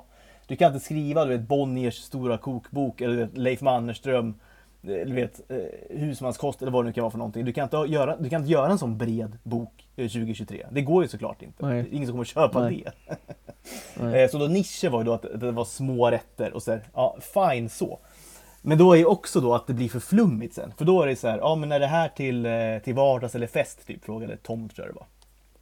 Och då är ju det självklara svaret då att ja, men det här är ju då fest festmåltider. Alltså du bjuder hem, eh, bjuder hem eh, eh, ett par kompisar på middag kanske, en fredagkväll eller vad det kan vara för någonting. Ni käkar lite med ett glas vin, har det trevligt. Typ så här. Det hade varit det rätta svaret. Hon säger då, nej men det är både och. det är liksom både och. Bara, jaha, men när man då liksom en vardagsrätt ska väl ändå vara lite mättande typ. Du vet, man kommer hem från jobbet, man är hungrig. Ska man då sitta och käka liksom en mussla då typ? Eller det går liksom inte. Jag tyckte hon det nej men då, då, nej men hennes svar då var, men man kan ju göra lite, man kan laga lite större portion då. man kan, Ja, man, man kan göra lite mer man Svagt kan svar. göra lite mer då, så att det blir en varmrätt typ så här. Nej men såklart, uselt såklart. Jätte, jätte, Ja, men det är jätte, Ja. Och där, där tappar hon såklart hela juryn. Och hela svenska folket förmodligen. ja, men ändå gick hon ju till final. Det, ja, det, ja, det är spe, speciellt. Men så tyckte jag, ska vi gå vidare till Nasuk? Eh, och eh, jag, tyck, jag tyckte i och för sig hennes idé hade något. Eh, men ett väldigt stort problem var ju alltså innehållet i, alltså maträtten hon lagade. Mm. Nu kan inte jag prata för alla svenska barn, men det hade inte jag tyckt om när jag var ja, 8, 9, 10. Nej men Det alltså, nej, hennes kokbok det var ju att då göra en kokbok med då recept som eh, man kan laga tillsammans med barn. Eh, idén är väl helt okej? Tycker Ja, men jag. för jag ändå. tycker att jag kan ingenting om kokboksindustrin, jag har aldrig köpt en kokbok, kommer kanske aldrig göra det heller. Men det känns som att det inte har gjorts någon sån bok innan, och då känns det lite så här småfräscht. ja, Men, då måste man ju ändå ha maträtter där kanske barnet också tycker om maten som lagas. Och jag, återigen, jag kan inte prata för alla barn, men jag hade inte tyckt om det när jag var 10, 11, Nej. kanske inte ens 13, 14. nej, det hon lagade då var Korean fried chicken. Eller vad heter det? Korean barbecue eller vad det nu är för någonting. Alltså det var eh, tusen moment och eh, någonting som smakar då ganska starkt förmodar jag. Och eh, ganska mycket liksom. Eh, och det, det, det var också juryn frågande till. Liksom, äter barn sånt här? och svaret är ju nej, absolut inte. Barn äter liksom eh, chicken McNuggets och typ eh, eh, pommes frites. Och kanske en pannkaka. Det är vad barn äter liksom. Absolut inget, ingen korean, eh, liksom, eh, kor- koreansk kyckling. Det händer ju såklart inte. Så om Fanny får då 0 av 5 i plus, så får väl kanske eh, Nasuk en tvåa av oss. Ja, men så här, Ja, tvåa tycker jag nog får. Alltså hade Fanny, alltså inte liksom, liksom utförandet hade varit så uselt som hon ändå gjorde det. Då tycker jag hennes grundidé med en twist då. Att det här är smårätter, det är festmat. Då tycker jag, då, då kanske det är en, en stark tvåa kanske, eller en svag trea möjligtvis. Men i och med att hon då presenterar idén så uselt och är så dåligt förberedd på det, så blir det ju tyvärr en... Det kanske blir en överkorsad geting då, helt enkelt, som du är inne på. Ja, men jag tycker, det, jag tycker Ja. att eh, ett, ett halvt plus som blir ett minus då helt enkelt. Ja, det eh, får blir bli det ja. Ja. Och vad, Eh, vad men vill du ge Nasuk då, sa du? ja, men två tycker jag ändå. Jag tycker ändå att Ja. grundidén är bra, men... Ja, fem alltså, säger vi nu såklart. Det är ju skalan. Ja, Ja. fast två är generöst. Alltså man kan inte ha sådana maträtter på, alltså då köper ingen boken. Säg att mamma, en mamma, ah, titta vad härligt vi kan laga mat tillsammans, sen scrollar hon igenom boken. Det är inget som du tycker om. Det funkar liksom inte bokidén ute, så att idén får två, Ja. men återigen utförandet får liksom noll. Ingen skulle köpa boken etta. tyvärr. Alltså, Nej, så det kanske blir en etta då helt enkelt. ja. Låga det, betyg. blir, det blir en etta. Det blir en etta. Det är Absolut. Vi superlåga betyg. livesänker betyget till en etta tycker jag. ja. Helt rätt. Ja, det gör vi. Och då Stephanie då, eh, den vackra Stephanie, hon, hennes idé var väl ma- mat av mammor, eller vad var det? Ja, mammor. mina, Ja. mina mammor eller något sånt där eh, hette Ja. det väl. Ja, jag, vet, jag, jag tycker att hon gör lite spännande sydamerikansk mat. Tycker det är lite härligt och ganska ny. Det finns ju inte många sydamerikanska eh, offentliga kockar i Sverige, tror jag. Så, lite fräscht. Men jag tycker, jag, jag köpte inte riktigt idén. Det är för brett, det är för, också lite Sigge Eklund syndrom, lite flummigt med mammor. Vilka mammor? Ja, men Vilka? alltså, det är idén- åtta vanliga maträtter. Ja, men idén var ju då att hon är uppväxt i ett så multikulturellt eh, område då, någonstans. Jag vet inte var hon är ifrån, men kanske Stockholm eller någonting. Där hon då har varit runt då. ehm, hon, men hon, hon, hon sa väl det som att hon är uppväxt liksom i sina kompisars liksom, kök någonstans. Där, liksom, där då hennes kompisars mammor lagar mat och så vidare. Det är det hon syftar på, mina mammor. Alltså hon har varit i många olika Eh, liksom, o- många olika kök då. Eh, kanske spanska kök, eh, latinamerikanska kök, eh, inte vet jag. Eh, svenska kök såklart. Eh, Mellanösternkök, eh, bla bla bla. Jada jada jada. Och där då, därav då är mina mammors. Men det är som du säger, det blir då också alldeles för brett liksom. Ja men då ska du ha en maträtt från, från Peru. Sen ska du ha en maträtt från, från eh, Iran. Sen ska du ha en maträtt från, från kanske eh, liksom Marocko. Eller du, du vet så här. Och en, så ska du ha liksom, en köttbulle också på det. Alltså det blir ju Det, det, det blir också alldeles för brett liksom. Absolut. Ehm, så att, ja, jag vet inte, en tvåa kanske? Om ens Ja, det. men det är ju bara för att du tycker hon är snygg. Det är ju egentligen en etta där också tror jag. Ja, du tycker det, ja. ja för Ja. återigen, vem hade köpt? Nej, Vem det, hade det, köpt exakt, den? Exakt. För det är väldigt otydlig bok. Alltså vad får man av detta? Då får man ju scrolla och det är väl inte folk som går in i matbutiker Det eller eh, vad köper. Man scrollar, alltså man bläddrar väl ändå i en bok? Du är ju... Nu är det ju... Nu... Det ju otroligt alltså. Du är såklart, du tänker såklart att du skulle köpa en kokbok då på pdf eller? Alltså en e-bok då? Nej, en kokbok ska du bläddra i såklart. Så att, eh, vad fasen, ja så det blev en etta då helt enkelt? Eller vadå, det är det du vill få fram? Ja. Ja, jag tycker ändå, jag tycker ändå vi kan landa i en etta. Det, det, det tycker jag verkligen. Men det är också någonting med alltså, hur fruktansvärt hur, fr- jag var inne på det förut, hur fruktansvärt fantasilöst det här programmet är. Alltså hur, hur fantasilösa deltagarna är och hur liksom hur, hur eh, grunt det är. Alltså två av, alltså det, det är nu semifinal. Det är tre deltagare kvar. Två av dem gör alltså en räkpasta. Två av dem gör en räkpasta. var är inte det otroligt eller?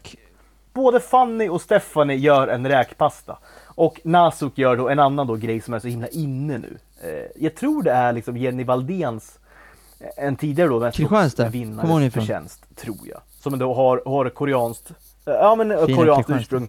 Är ju extremt stor på typ Instagram och sånt. Och hon är ju en av mina absoluta favoritdeltagare genom tiderna i Mästerkocken. Hon är ju fantastisk. Men hon gör ju väldigt mycket då koreansk och koreansk inspirerad mat. Och jag tror det har fått lite en revival på något vis i Sverige. Och det kan nog vara ganska mycket hennes förtjänst ändå. Vilket jag inte har något emot. Jag tycker om koreansk mat. Jag tycker det är jättegott. Men det är ju någonting med att också göra då två stycken, två stycken gör en, en, en räkpasta. Bara det är ju liksom undertjänst så det sjunger om det. Var det inte, var det inte krabba? Nej, det var ju en tävling. Det var ju en elimineringstävling. Ja. Och, den, och, och den tredje gör då en, liksom, en eh, Korean, vad det nu var, fried chicken eller vad det nu var för någonting. Som också är en sån här himla innerätt liksom. Eh, nej men det är, det, är, det, är, det är för fantasilöst. Det är för tråkigt alltså. Och det är för låg nivå. Det är verkligen det. Tråkig säsong överlag, tråkiga personer. Alltså det enda, återigen, det enda som har något kvar nu, det är Stefanis estetiska fördelar. Det finns inget mer av ta, att ha av några av de här deltagarna. Fast det är också, det är, det är också det, det ser också allt om den här säsongen att Stephanie liksom kommer ändå, hon kommer en trea Ja, den här säsongen. Alltså, det är ju också ett skämt liksom. Men det hon har visat upp med det. Ja. Det är ju, Nej, det det är, är ju inte... spännande, nu ska vi göra tre rätter. Vi sa ju detta för några veckor sedan att kokboksidén, vi förutspådde ju katastrof. Och det blev det ju. Totalt får de ju Det blev, det blev verkligen katastrof. minus plus ett plus ett. För du, nej, Nasuk Ja, fick det- två. Nasuk fick två. Nej, fick, Fick nej det fick hon, nej, det fick hon inte. Hon vill Nej, hon fick en etta, tror jag. Det ble, exakt, det blev en, en stark etta. Alla tre då helt enkelt får en etta tillsammans av fem. Det är otroligt lågt. Nej men det är ju, Det är det du hör ju själv hur, hur liksom låg, men det är, det är också människor så här, det är människor som inte verkar laga mat heller. Alltså du vet så här, nu missade du i för sig förra avsnittet, men då hade de ju då vilt memory. Och de skulle då identifiera eh, sex stycken köttbitar. Och de, de fick liksom de sex djuren de här sex köttbitarna var ifrån. Så det var ju inte så här helt omöjligt om man säger så.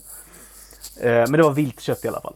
Och eh, Alltså jag tror det är Stephanie. Hon får alltså, hon får alltså handikapp på, alltså hon får liksom till sig tre stycken. Alltså hälften av köttbitarna säger liksom juryn till slut. För det tar för lång tid för henne. Hon grejer liksom inte det. Hon har, hon har ingen som helst aning om vad det här är för köttbitar. Det tar för lång tid. Så till slut säger liksom juryn tre köttbitar till henne.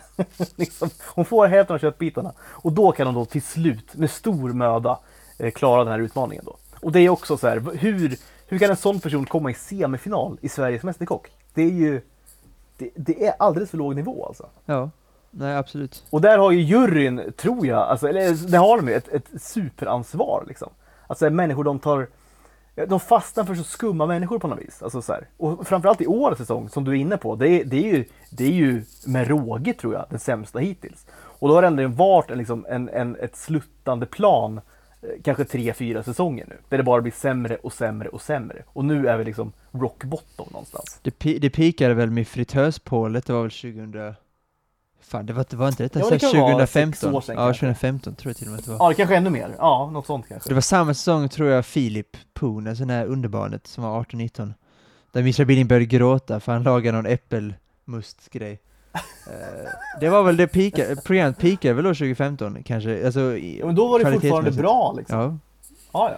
Visst. Så att, ja, men jag är kanske inte lika kritisk matmässigt, även om jag märker att många av deltagarna har haft större problem. Nasuk har haft problem jättemånga gånger, och det är helt sjukt att hon är i final nu.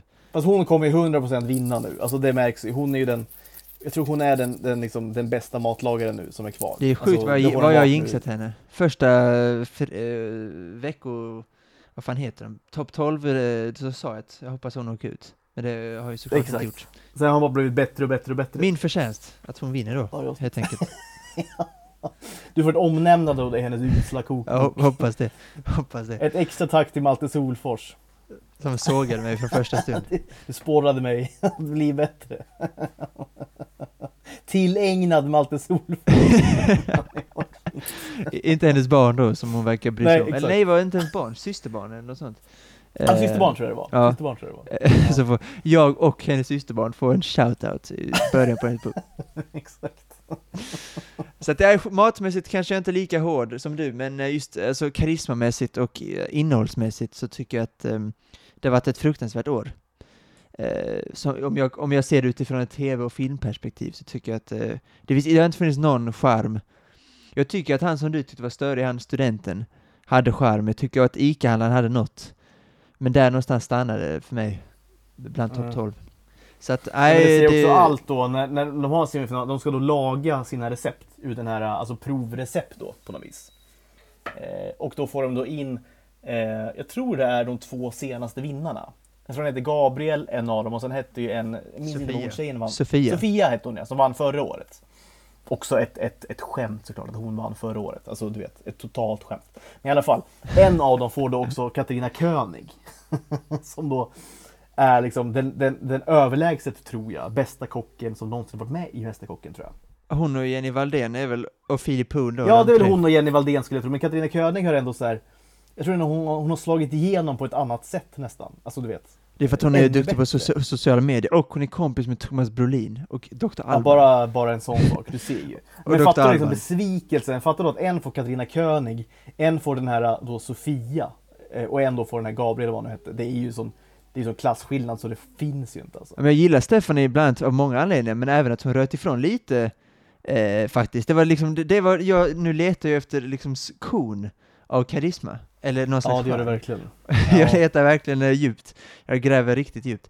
Men då fanns det en sekvens när Tom då kom fram och frågade hur det gick. Hon sa, hoppas att Sofia ökar farten lite, men annars funkar det bra.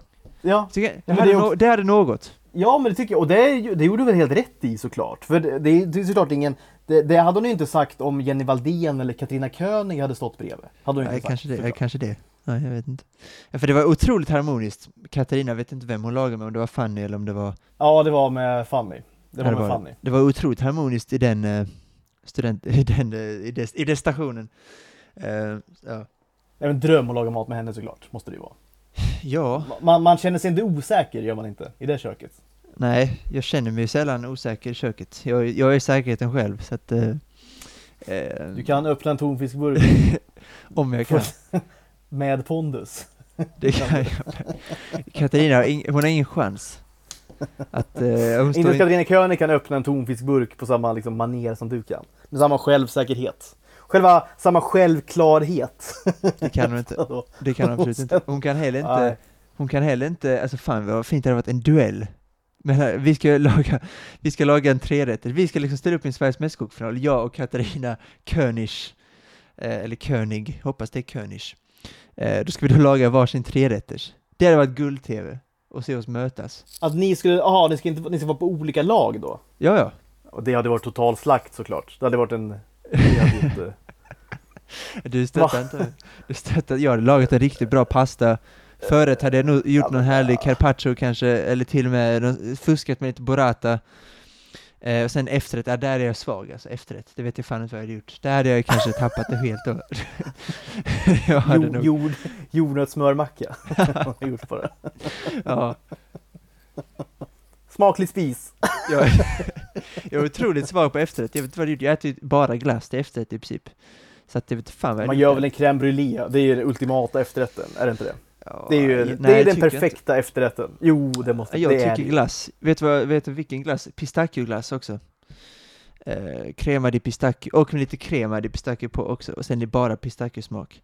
Eventuellt lite, lite, lite nocciola också. Eh, om det, man delar kulor och sånt skit.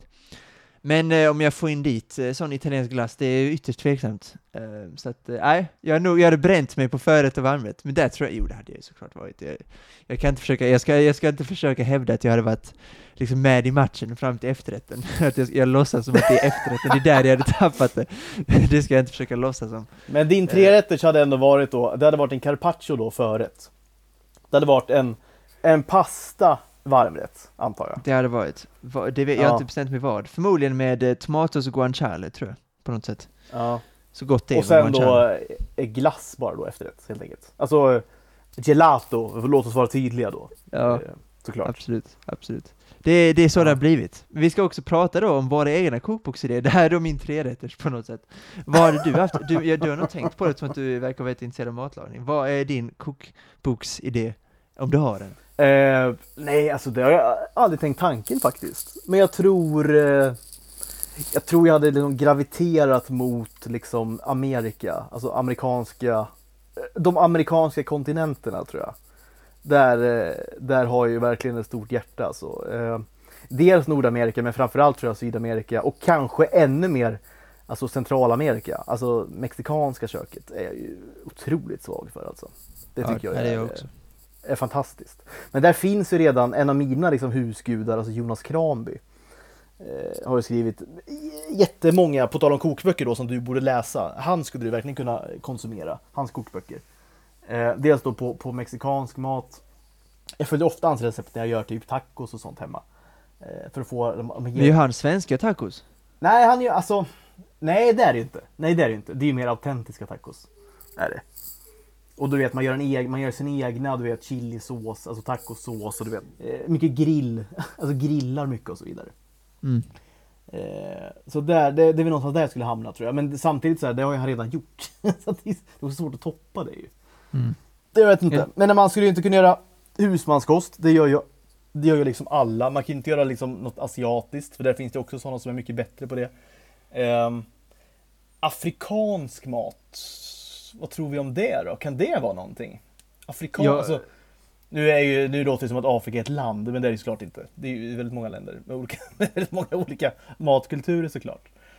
Ehm, men det, det, syd, det sydafrikanska köket har jag hört mycket gott om. Jag tror aldrig jag har liksom provat det själv. Eh, kan skulle kunna Ja. vara någonting. Jag är väldigt västvärdig och eh, italiensk när det kommer till matlagning, så att eh, Ja. Alltså varken afrikansk mat, men kanske framför att, alltså asiatiskt har jag börjat värma upp mig till. Vi åt asiatiskt för ett par dagar sedan. Har börjat tycka om mycket, men jag har ingen aning vad det är jag äter. Så jag fick lära mig att, jag fick lära mig att Ja, men det värsta jag är ju åt, när man äter asiatisk mat och så heter det då, alltså det heter det asiatiska namnet, alltså maträtten. Man har ju, man har ju ingen som helst aning om vad man äter för någonting. nej absolut, men det jag frågade, det jag frågade var, vad är detta för något? Det var det vårrullar. Det kan man tycka att jag borde veta vad det var. Men det, och, så, men jag, så jag Jaha, började, du hade fått in maträtten och då frågade du vad det var för någonting? Nej, vi åt det hemma och då hade vi lagat lite asiatiskt, och så, eller vi, ska jag inte påstå. Inte Eh, jag, inte jag. Eh, men jag åt, och jag var glad när jag åt. Eh, det var någon slags vårrulle, det är tydligen ja, känt. vårrulle är gott ju. Ja men det var det ju. Smaka vårlulle! Ja, Klassisk Absolut. Jönssonligan-scen. ja. Absolut. Eh, så att jag började, förfallt, jag, Vi har jag, råttor här. Ohyra. Lotta? Björn, Björn Alfred, nej Björn Gustafsson heter jag såklart. Björn Gustafsson. Det är fint. Ja, fint. Ja, nej men jag tror, eh, nej men verkligen, a- amerikanska kontinenterna tror jag. Alltså du vet, södra USA och kanske då Centralamerika framförallt. Mycket grillat, eh, ganska mycket eh, mackor kanske. Alltså olika goda mackor. Po' boys och så vidare. På tal om Det är mackor, himla- Det är himla gott. Har vi kommit fram till min idé? Eh, är du taggad? Jag har ingen, eh, jag har ingen, Eh, jag, det är du kanske inte, men jag är rädd. jag vad, är det, är det någon idé jag känner till eller? Nej? Nej, det, nej absolut inte. Men eh, jag har en idé, jag har ingen titel på det, men jag, alltså, jag vill åt någon slags märkliga kombinationer. Eh, för jag tycker att, eh, återigen, jag, det jag höll på att säga förra gången var att eh, så här, af- afrikansk mat, eh, thai-mat, koreansk mat, det går bort. Jag förstår, jag vet inte vad det är. Jag vill inte ha någonting med det att göra. Jag behöver inte ens Det veta känns det är. som du förstår dig på det riktigt. jag förstår inte. Ja, och då ska jag säga, jag har aldrig ätit någonting, jag vet inte, couscous det är väl afrikanskt kanske, det är väl så långt jag har kommit i det afrikanska köket. Och jag har precis börjat värma upp mig, alltså det var bara ett par år sedan jag började äta sushi. Vårrullar och sånt är ju eh, kinesiskt tror jag. Ja, Eh, så att så här, jag har börjat värma upp mig för Kina och Japan. Men så här, Thailand, Korea, där har jag verkligen eh, ja, jag har inte alls bör- börjat, jag kommer nog aldrig hitta det heller tror jag, och inte samma med Afrika. Eh, så att eh, jag är inte så, eh, men jag, märkliga kombinationer då helt enkelt att jag brukar tycka, du vet Joey när han äter då Rachels märkliga tryffel, när hon, eh, hennes kokbok har liksom förstört, så hon gjorde liksom någon blandning av shepherd's pie och eh, någon brittisk trifle då på slutet. Ja. Så blev det någon märklig mishmash med kött och ärtor och eh, grädde och sylt och så. och, Joe, och Joey då säger att eh, What's not to like? Meat good. Jam good. Du vet, han, han liksom, han, och det, det finns ju någonting i det ändå. Köttet, kött är Ja. gott, sylt är gott. Varför ska det inte kunna ätas tillsammans? Liksom? Förstår du vad jag menar? ja. Ehm, så det finns några kombinationer som jag... Är du inspirerad då från senaste Bäst i test också kanske? Har du sett det eller? Eh, ja, det gjorde jag faktiskt. Vad var det de? Just det, här med... eh, De skulle Smak- äta då Ja, exakt. vidriga eh, rulltårtor var det va? Riktigt, riktigt äckliga grejer. Ja. eh, men Högt det och ju- lågt får man ändå säga Bäst i test. Högt och lågt. Absolut. Eh, och då har jag till exempel en mackkombination som jag vet att inte många äter, men eh, då är det då eh, smörgås med eh, smör, honung och kaviar. Ett exempel, sött och salt, fantastiskt gott. Ehm, i, du låter så skeptisk. Eh, och som student Ja, det är då, inget jag hade kanske provat själv tror jag inte. Nej, det kanske du inte hade. Ehm, eller då pastarätter med liksom tonfisk, jag gjorde någon, smällde ut på min Instagram för något år sedan. Rester, det var pasta, tomatsås, rest, rester från dagen innan. Körde in lite salami, lite tonfisk, lite ägg. Då var det, då skrev jag det på Instagram, salami, tuna and egg pasta, DM for recipe. Så att, att göra, att hitta sådana matkombinationer ha- är, Något DM på det receptet. Ja, det fick jag, men det var ingen som frågade. Mer hat fick jag än eh, kärlek. Ja. Eh, lite förståeligt, men det var skitgott. Så jag ska inte klaga. Eh, jag, hade, jag hade en fantastisk lunch. ja, men en nia ska jag ändå ge. ja. Och du ska spöa Katarina König i en liksom cook-off. Det är precis vad jag ska. Och den här idén då är väl, eh, så jag skulle säga en kombination av så här konstiga kombinationer, så här student, där man inte har råd att liksom vara petig, utan man får äta det som finns. Och om du tycker vissa saker gott, så ät det. Jag hade tonfisk och eh, köttbullar i en pasta för inte så länge sedan. Var tvungen att äta bo- upp båda grejerna. Vad sa du? Tonfisk och köttbullar? Exakt. I pasta. I samma... Exakt. Ja. Nej men... eh, Jag har också, när jag ätit pasta och pesto, så här äcklig svensk burkpesto, så har jag också blandat ner en cheddarost, du vet hamburgerost, så jag har smält ner det i pastan. Ja men pestoost kan jag ändå köpa någonstans. Alltså kanske. Det är Jo, sjukt att, det är den, att det är den du nappar på, inte honung och kaviar eller salami, ägg och tonfisk. Jo men pestoost är en kombination, alltså den, den finns ju ändå. Va? Honung sett- och kaviar. Men vadå? Pesto, alltså vanlig pesto och sen smälter du ner en cheddarost? Ja du smälter ner. Ja, alltså, jag gör ju peston, eller häll- häller ner pesto i pastan. Sen tar jag då en hamburgerost och smälter ner det i pastan. Så blandar jag det. Ja, ja okej. Nej, Nej, nej det kanske jag inte... precis. Eh, Helt så, att, så, så att jag har nog hittat eh, x antal recept med märkliga kombinationer, så studentmaträtter. För det tror jag, dels är det unikt, man, det kan man inte ta ifrån mig. Eh, och så tror jag att många hade, många hade nog köpt den, tror jag. Ja. Fler hade köpt mi, min idé än någon av de tre eh, som presenterade sin idé nu i onsdags. 100%. Ja, ja, ja, alltså ja, kanske. Jag, jag kom att tänka på ett hack jag hade när jag gick i gymnasiet. Så skulle vi också göra, jag tror det var att vi skulle göra någon kokbok, jag gick i media då. Skulle göra alla möjliga konstiga eh, eh, liksom experiment. Eh, så en dag skulle vi komma på med ett recept tror jag, till en kokbok.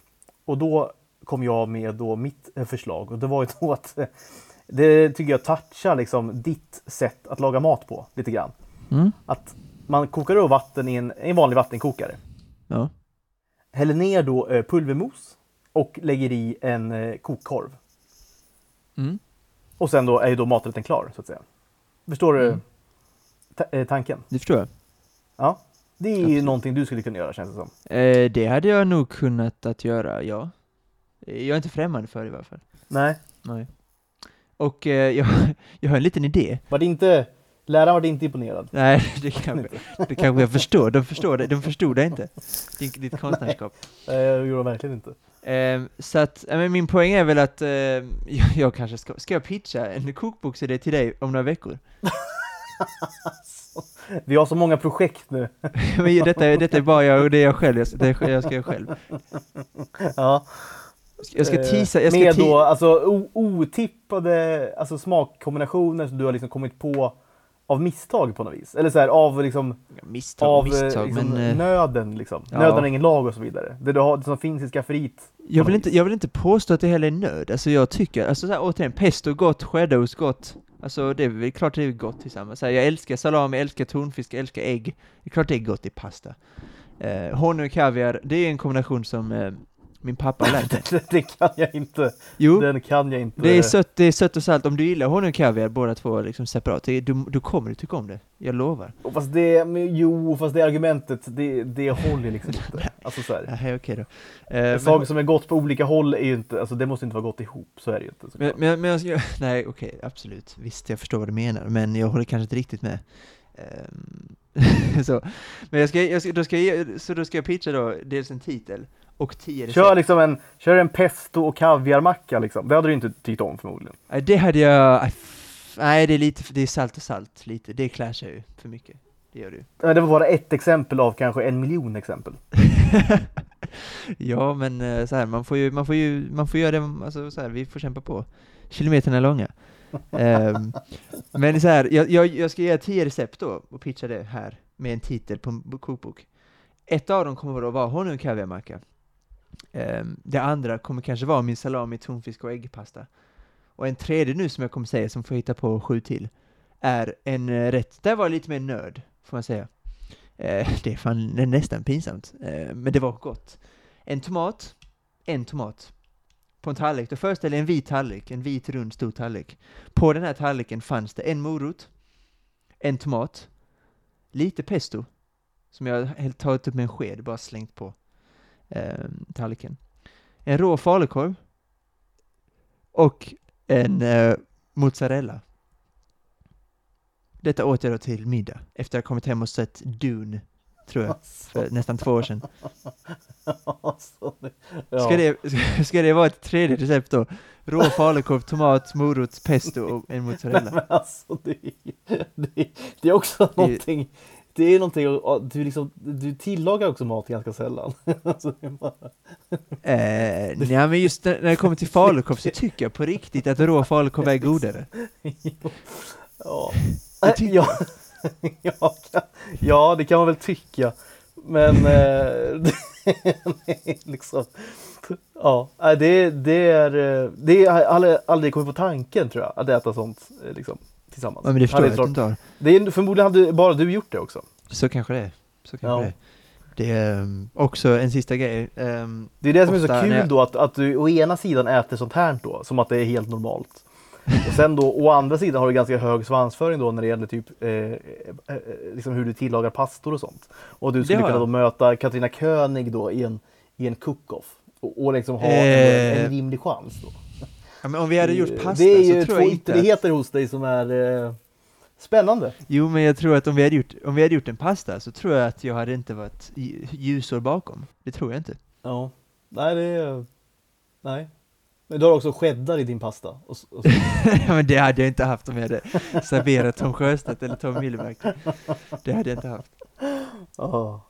Jag har gjort en svingod pasta med tomatsås, eh, eh, hemmagjord, och sen hade jag köpt från guanciale, för det går knappt att få tag på i Sverige. Riktigt fetig bacon, steker på det, um, häll i pastan, tar med fettet som jag steker med, blandar salt, peppar, enkelt men så jädra gott. Och då hade hon, hon gjort någon vegansk, vegetarisk pastaskit med eh, lax och bönor och skit. För vad folk äter, vad nu folk äter idag. Vegetarianer. Det, det låter mer som något du hade gjort. Eh, Lax och bönor i en pasta. Ja, något sånt.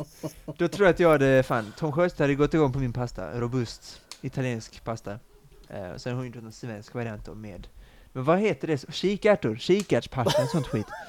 Det hade hon gjort, 100%. hade Tom, Ja. Tom synat. Såklart. Eh, nej, det, det, det är också ett problem med den här mästerskapsjuryn. De synar ju ingenting gör de. Allt är ju liksom kanon hela tiden. Är Tom så sjukt, försökte liksom. med koriandern där. Med Ja, han försökte, men, men ändå blev då betyget. Men det är ganska gott. Alltså du vet så här, då, då vill man ju bara stänga av tvn såklart. Sula fjärrkontrollen i huvudet på Tom Sjöstedt vill man göra. På tal om Tom Sjöstedt, en- för, för övrigt en eh, het kandidat att eh, också ersätta Per Lernström i mitt, vid mitt middagsbord. Okej. Det tror jag. Eh, jaha, eller okej. Alltså, varför då? Men fan, han verkar vara en rolig person. Och också, återigen, å, också, han clashar ju mycket med resten av, eh, alltså de som är där. Alltså Christian Borell, eh, de hade kunnat prata, han hade också inte haft några problem att prata med Spielberg. Sen har vi Bojan och Janne då som får fortsätta fortsatt själva prata om eh, Bojan serbiska uppväxt liksom, och rasism han har utstått. Eh, och Janne har bara lyssnat. Eh, prata om sina år som högstadielärare i Halmstad och sånt. Det hade varit, de får vara själva. Sen får då Tom Spielberg och Christian Borell. Borell Ja. har mycket matintresse, så det hade funkat. Sjöstedt kanske inte kan så mycket om film, men han hade ändå kunnat prata med Spielberg. Spielberg är väl matintresserad, trots att han är jänkare. Så att, eh, ja men jag tror att Tom är kanske, Tom är kanske bättre än Per Lernström där. Jag vet inte. Kanske inte lika solig. Lernströms solighet passar ju, det måste ju nästan in lite solighet där. Tom har inte riktigt den. Men, Nej, men eh, ja, jag vet inte. Men, men det, det jag kommer säga till dig nu tror jag du kommer bli ganska glad över. Och kanske kommer du nu efter det här avsnittet alldeles strax är avslutat. Att köpa din första kokbok. Det är nämligen så att din husgud Christian Borell själv har skrivit en kokbok. det vet, just det. Tillsammans Just med då Tony Bacci och Bobo Olsson tror jag. Tony Bacci då är ju kanske Stockholms eh, bästa grossist. Eller han är Stockholms bästa grossist. Eh, Un altro giro heter den boken. Och eh, det är ju en kokbok som du såklart ska köpa ju. Där har du ju, där har du liksom, det, det, det, det är ju en tia såklart när det gäller kokböcker. Är det. Men det är en italiensk, eh, det är en italiensk kokbok. Ja exakt, det är italiensk italiensk mat. Ja, Alltså, ja, det är väl, absolut. framförallt är det väl råvaror tror jag. Alltså det är mycket alltså, bra råvaror, enkla recept. Och sen är den väldigt snygg också. Är den ju. Mm. Eh, är det det när han sa du att kocken heter Claudio, efternamnet får du inte? Sa han till eh, David Fjell. Ja, det är också... Du, har- du, har ja, ätit, exakt. du har ätit carpaccio till, till frukost. Det är ju sjukt också. När han eh, precis skrivit en kokbok. Han har då ätit hos en kock som heter Claudio. Men du har ätit, du har ätit carpaccio till frukost. Kan jag tycka är lite konstigt. Men eh, jag köper det. Eftersom att det är Christian. Men då sa han att kocken heter Claudio, efternamnet får du inte. Det tycker jag är bättre än Tonale Serie B. För mig är det det bästa Borrell-citatet. Kocken Ja, heter Claudio, efternamnet får du inte. Tom bara varför? Tom, bara, Tom fattar ingenting. Varför? Berätta. Spielberg förstår det, Spielberg förstår det konstnärliga liksom pausandet. Och så Jan och Bojan hör ingenting. De är inne i sitt. De är inne i Bojans eh, klass 2B-bråk med eh, Svante, någon, någon Svante som hade sagt, eh, kallat honom för någonting olämpligt. Och Janne jag- lyssnar införstående. Janne och Bojan har ju då ett eget bord ju. Alltså de har ju table for two. Alltså de har ett eget litet bås kanske de får sitta i. Och så får då övriga då, du kanske kan bjuda in då två extra personer egentligen. För Janne och Bojan har ju då försvunnit, eh, liksom in i sin egen värld tror jag. Just det, ja nu får de lämna bordet helt enkelt. De får lämna bordet, sätta sig, eh, kanske bara eh, eh, alltså ett par meter bort kanske, men för sig själva då. Tända ljus och så vidare. Vi säger väl så helt enkelt. Vi har hållit på nu, det är som vanligt, vi är alldeles för långa. Vi älskar att ni lyssnar. Eh, ni blir fler och fler. Otroligt roligt. Vi slår liksom nya rekord här varje månad vad det gäller lyssning. Eh, vilket är, otroligt. eh, lite sjukt, men också jättekul såklart. Väldigt roligt. Fortsätt gärna höra av er då. Vi ska försöka bli lite bättre på att, att plocka upp eh, trådarna ni ändå slänger ut till oss. Eh, men fortsätt höra av er. Vi finns på Twitter. Vi finns på tuttovaluto.se, på klotterplanket. Eh, skriv gärna till oss. Skriv en rad. Ja, jag ska faktiskt, jag ska faktiskt gå och kolla på den här Akademibokhandeln eh, online och se om den här Un'altro Giro finns. Kanske den gör? Ja, det känns som att den är mega slutsåld. Men, du- men gör ett försök tycker jag. Det kan du väl göra? Ja, det kan jag göra. Kanske finns på typ eh, Bokbörsen eller Tradera eller något sånt annars. Det är inte helt omöjligt. Nej, jag ska leta. Det lovar jag. Jag har som sagt ingen kokbok, har aldrig köpt. Har inte heller något intresse av att köpa en. Men eh, om, det, om jag ska ha en kokbok så ska jag ha Christian Borells kokbok, så Ja. enkelt är det. Då tycker jag att det, liksom, ditt uppdrag nu, det får bli då att hitta den här kokboken, köpa den och sen då liksom en, en liten recension av den kanske. Oh. Det är ingen dum idé. Nej. Många projekt, jag, många projekt jag har i huvudet nu. Jag har dessutom lagt det är på... många bo- det är, det är många bollar i luften. Vi hann heller inte nu till vår lilla sitcom-idé där du har skrivit en öppningsscen. Vi får återkomma till Ja, den men- nästa vecka. ah, Ja, enkelt. men återigen, vad, vad skulle jag säga om den kanske? Inte. Nej, jag tänkte vi skulle liksom spela upp den här scenen lite grann. du och jag. Aha, okej. Ja, men det kan vi göra- det kan vi göra nästa vecka då helt enkelt. Det hade varit lite kul kanske. Ja, men tycker, vad tycker du om första eh, passagen? Ja, du kanske Eh, har läst det? Nej men jag tycker väl det är, eh, nej men det är väl, eh, det är väl lovande tycker jag. Den är ju ganska Nej. kort tror jag. Ganska kort scen. Nej, jag har ju inte börjat så mycket. Eh, jag har precis kommit igång. Ta hand om dig Malte, eh, ta hand om er alla som lyssnar på det här så hörs vi snart igen. Ciao! Ciao, ciao.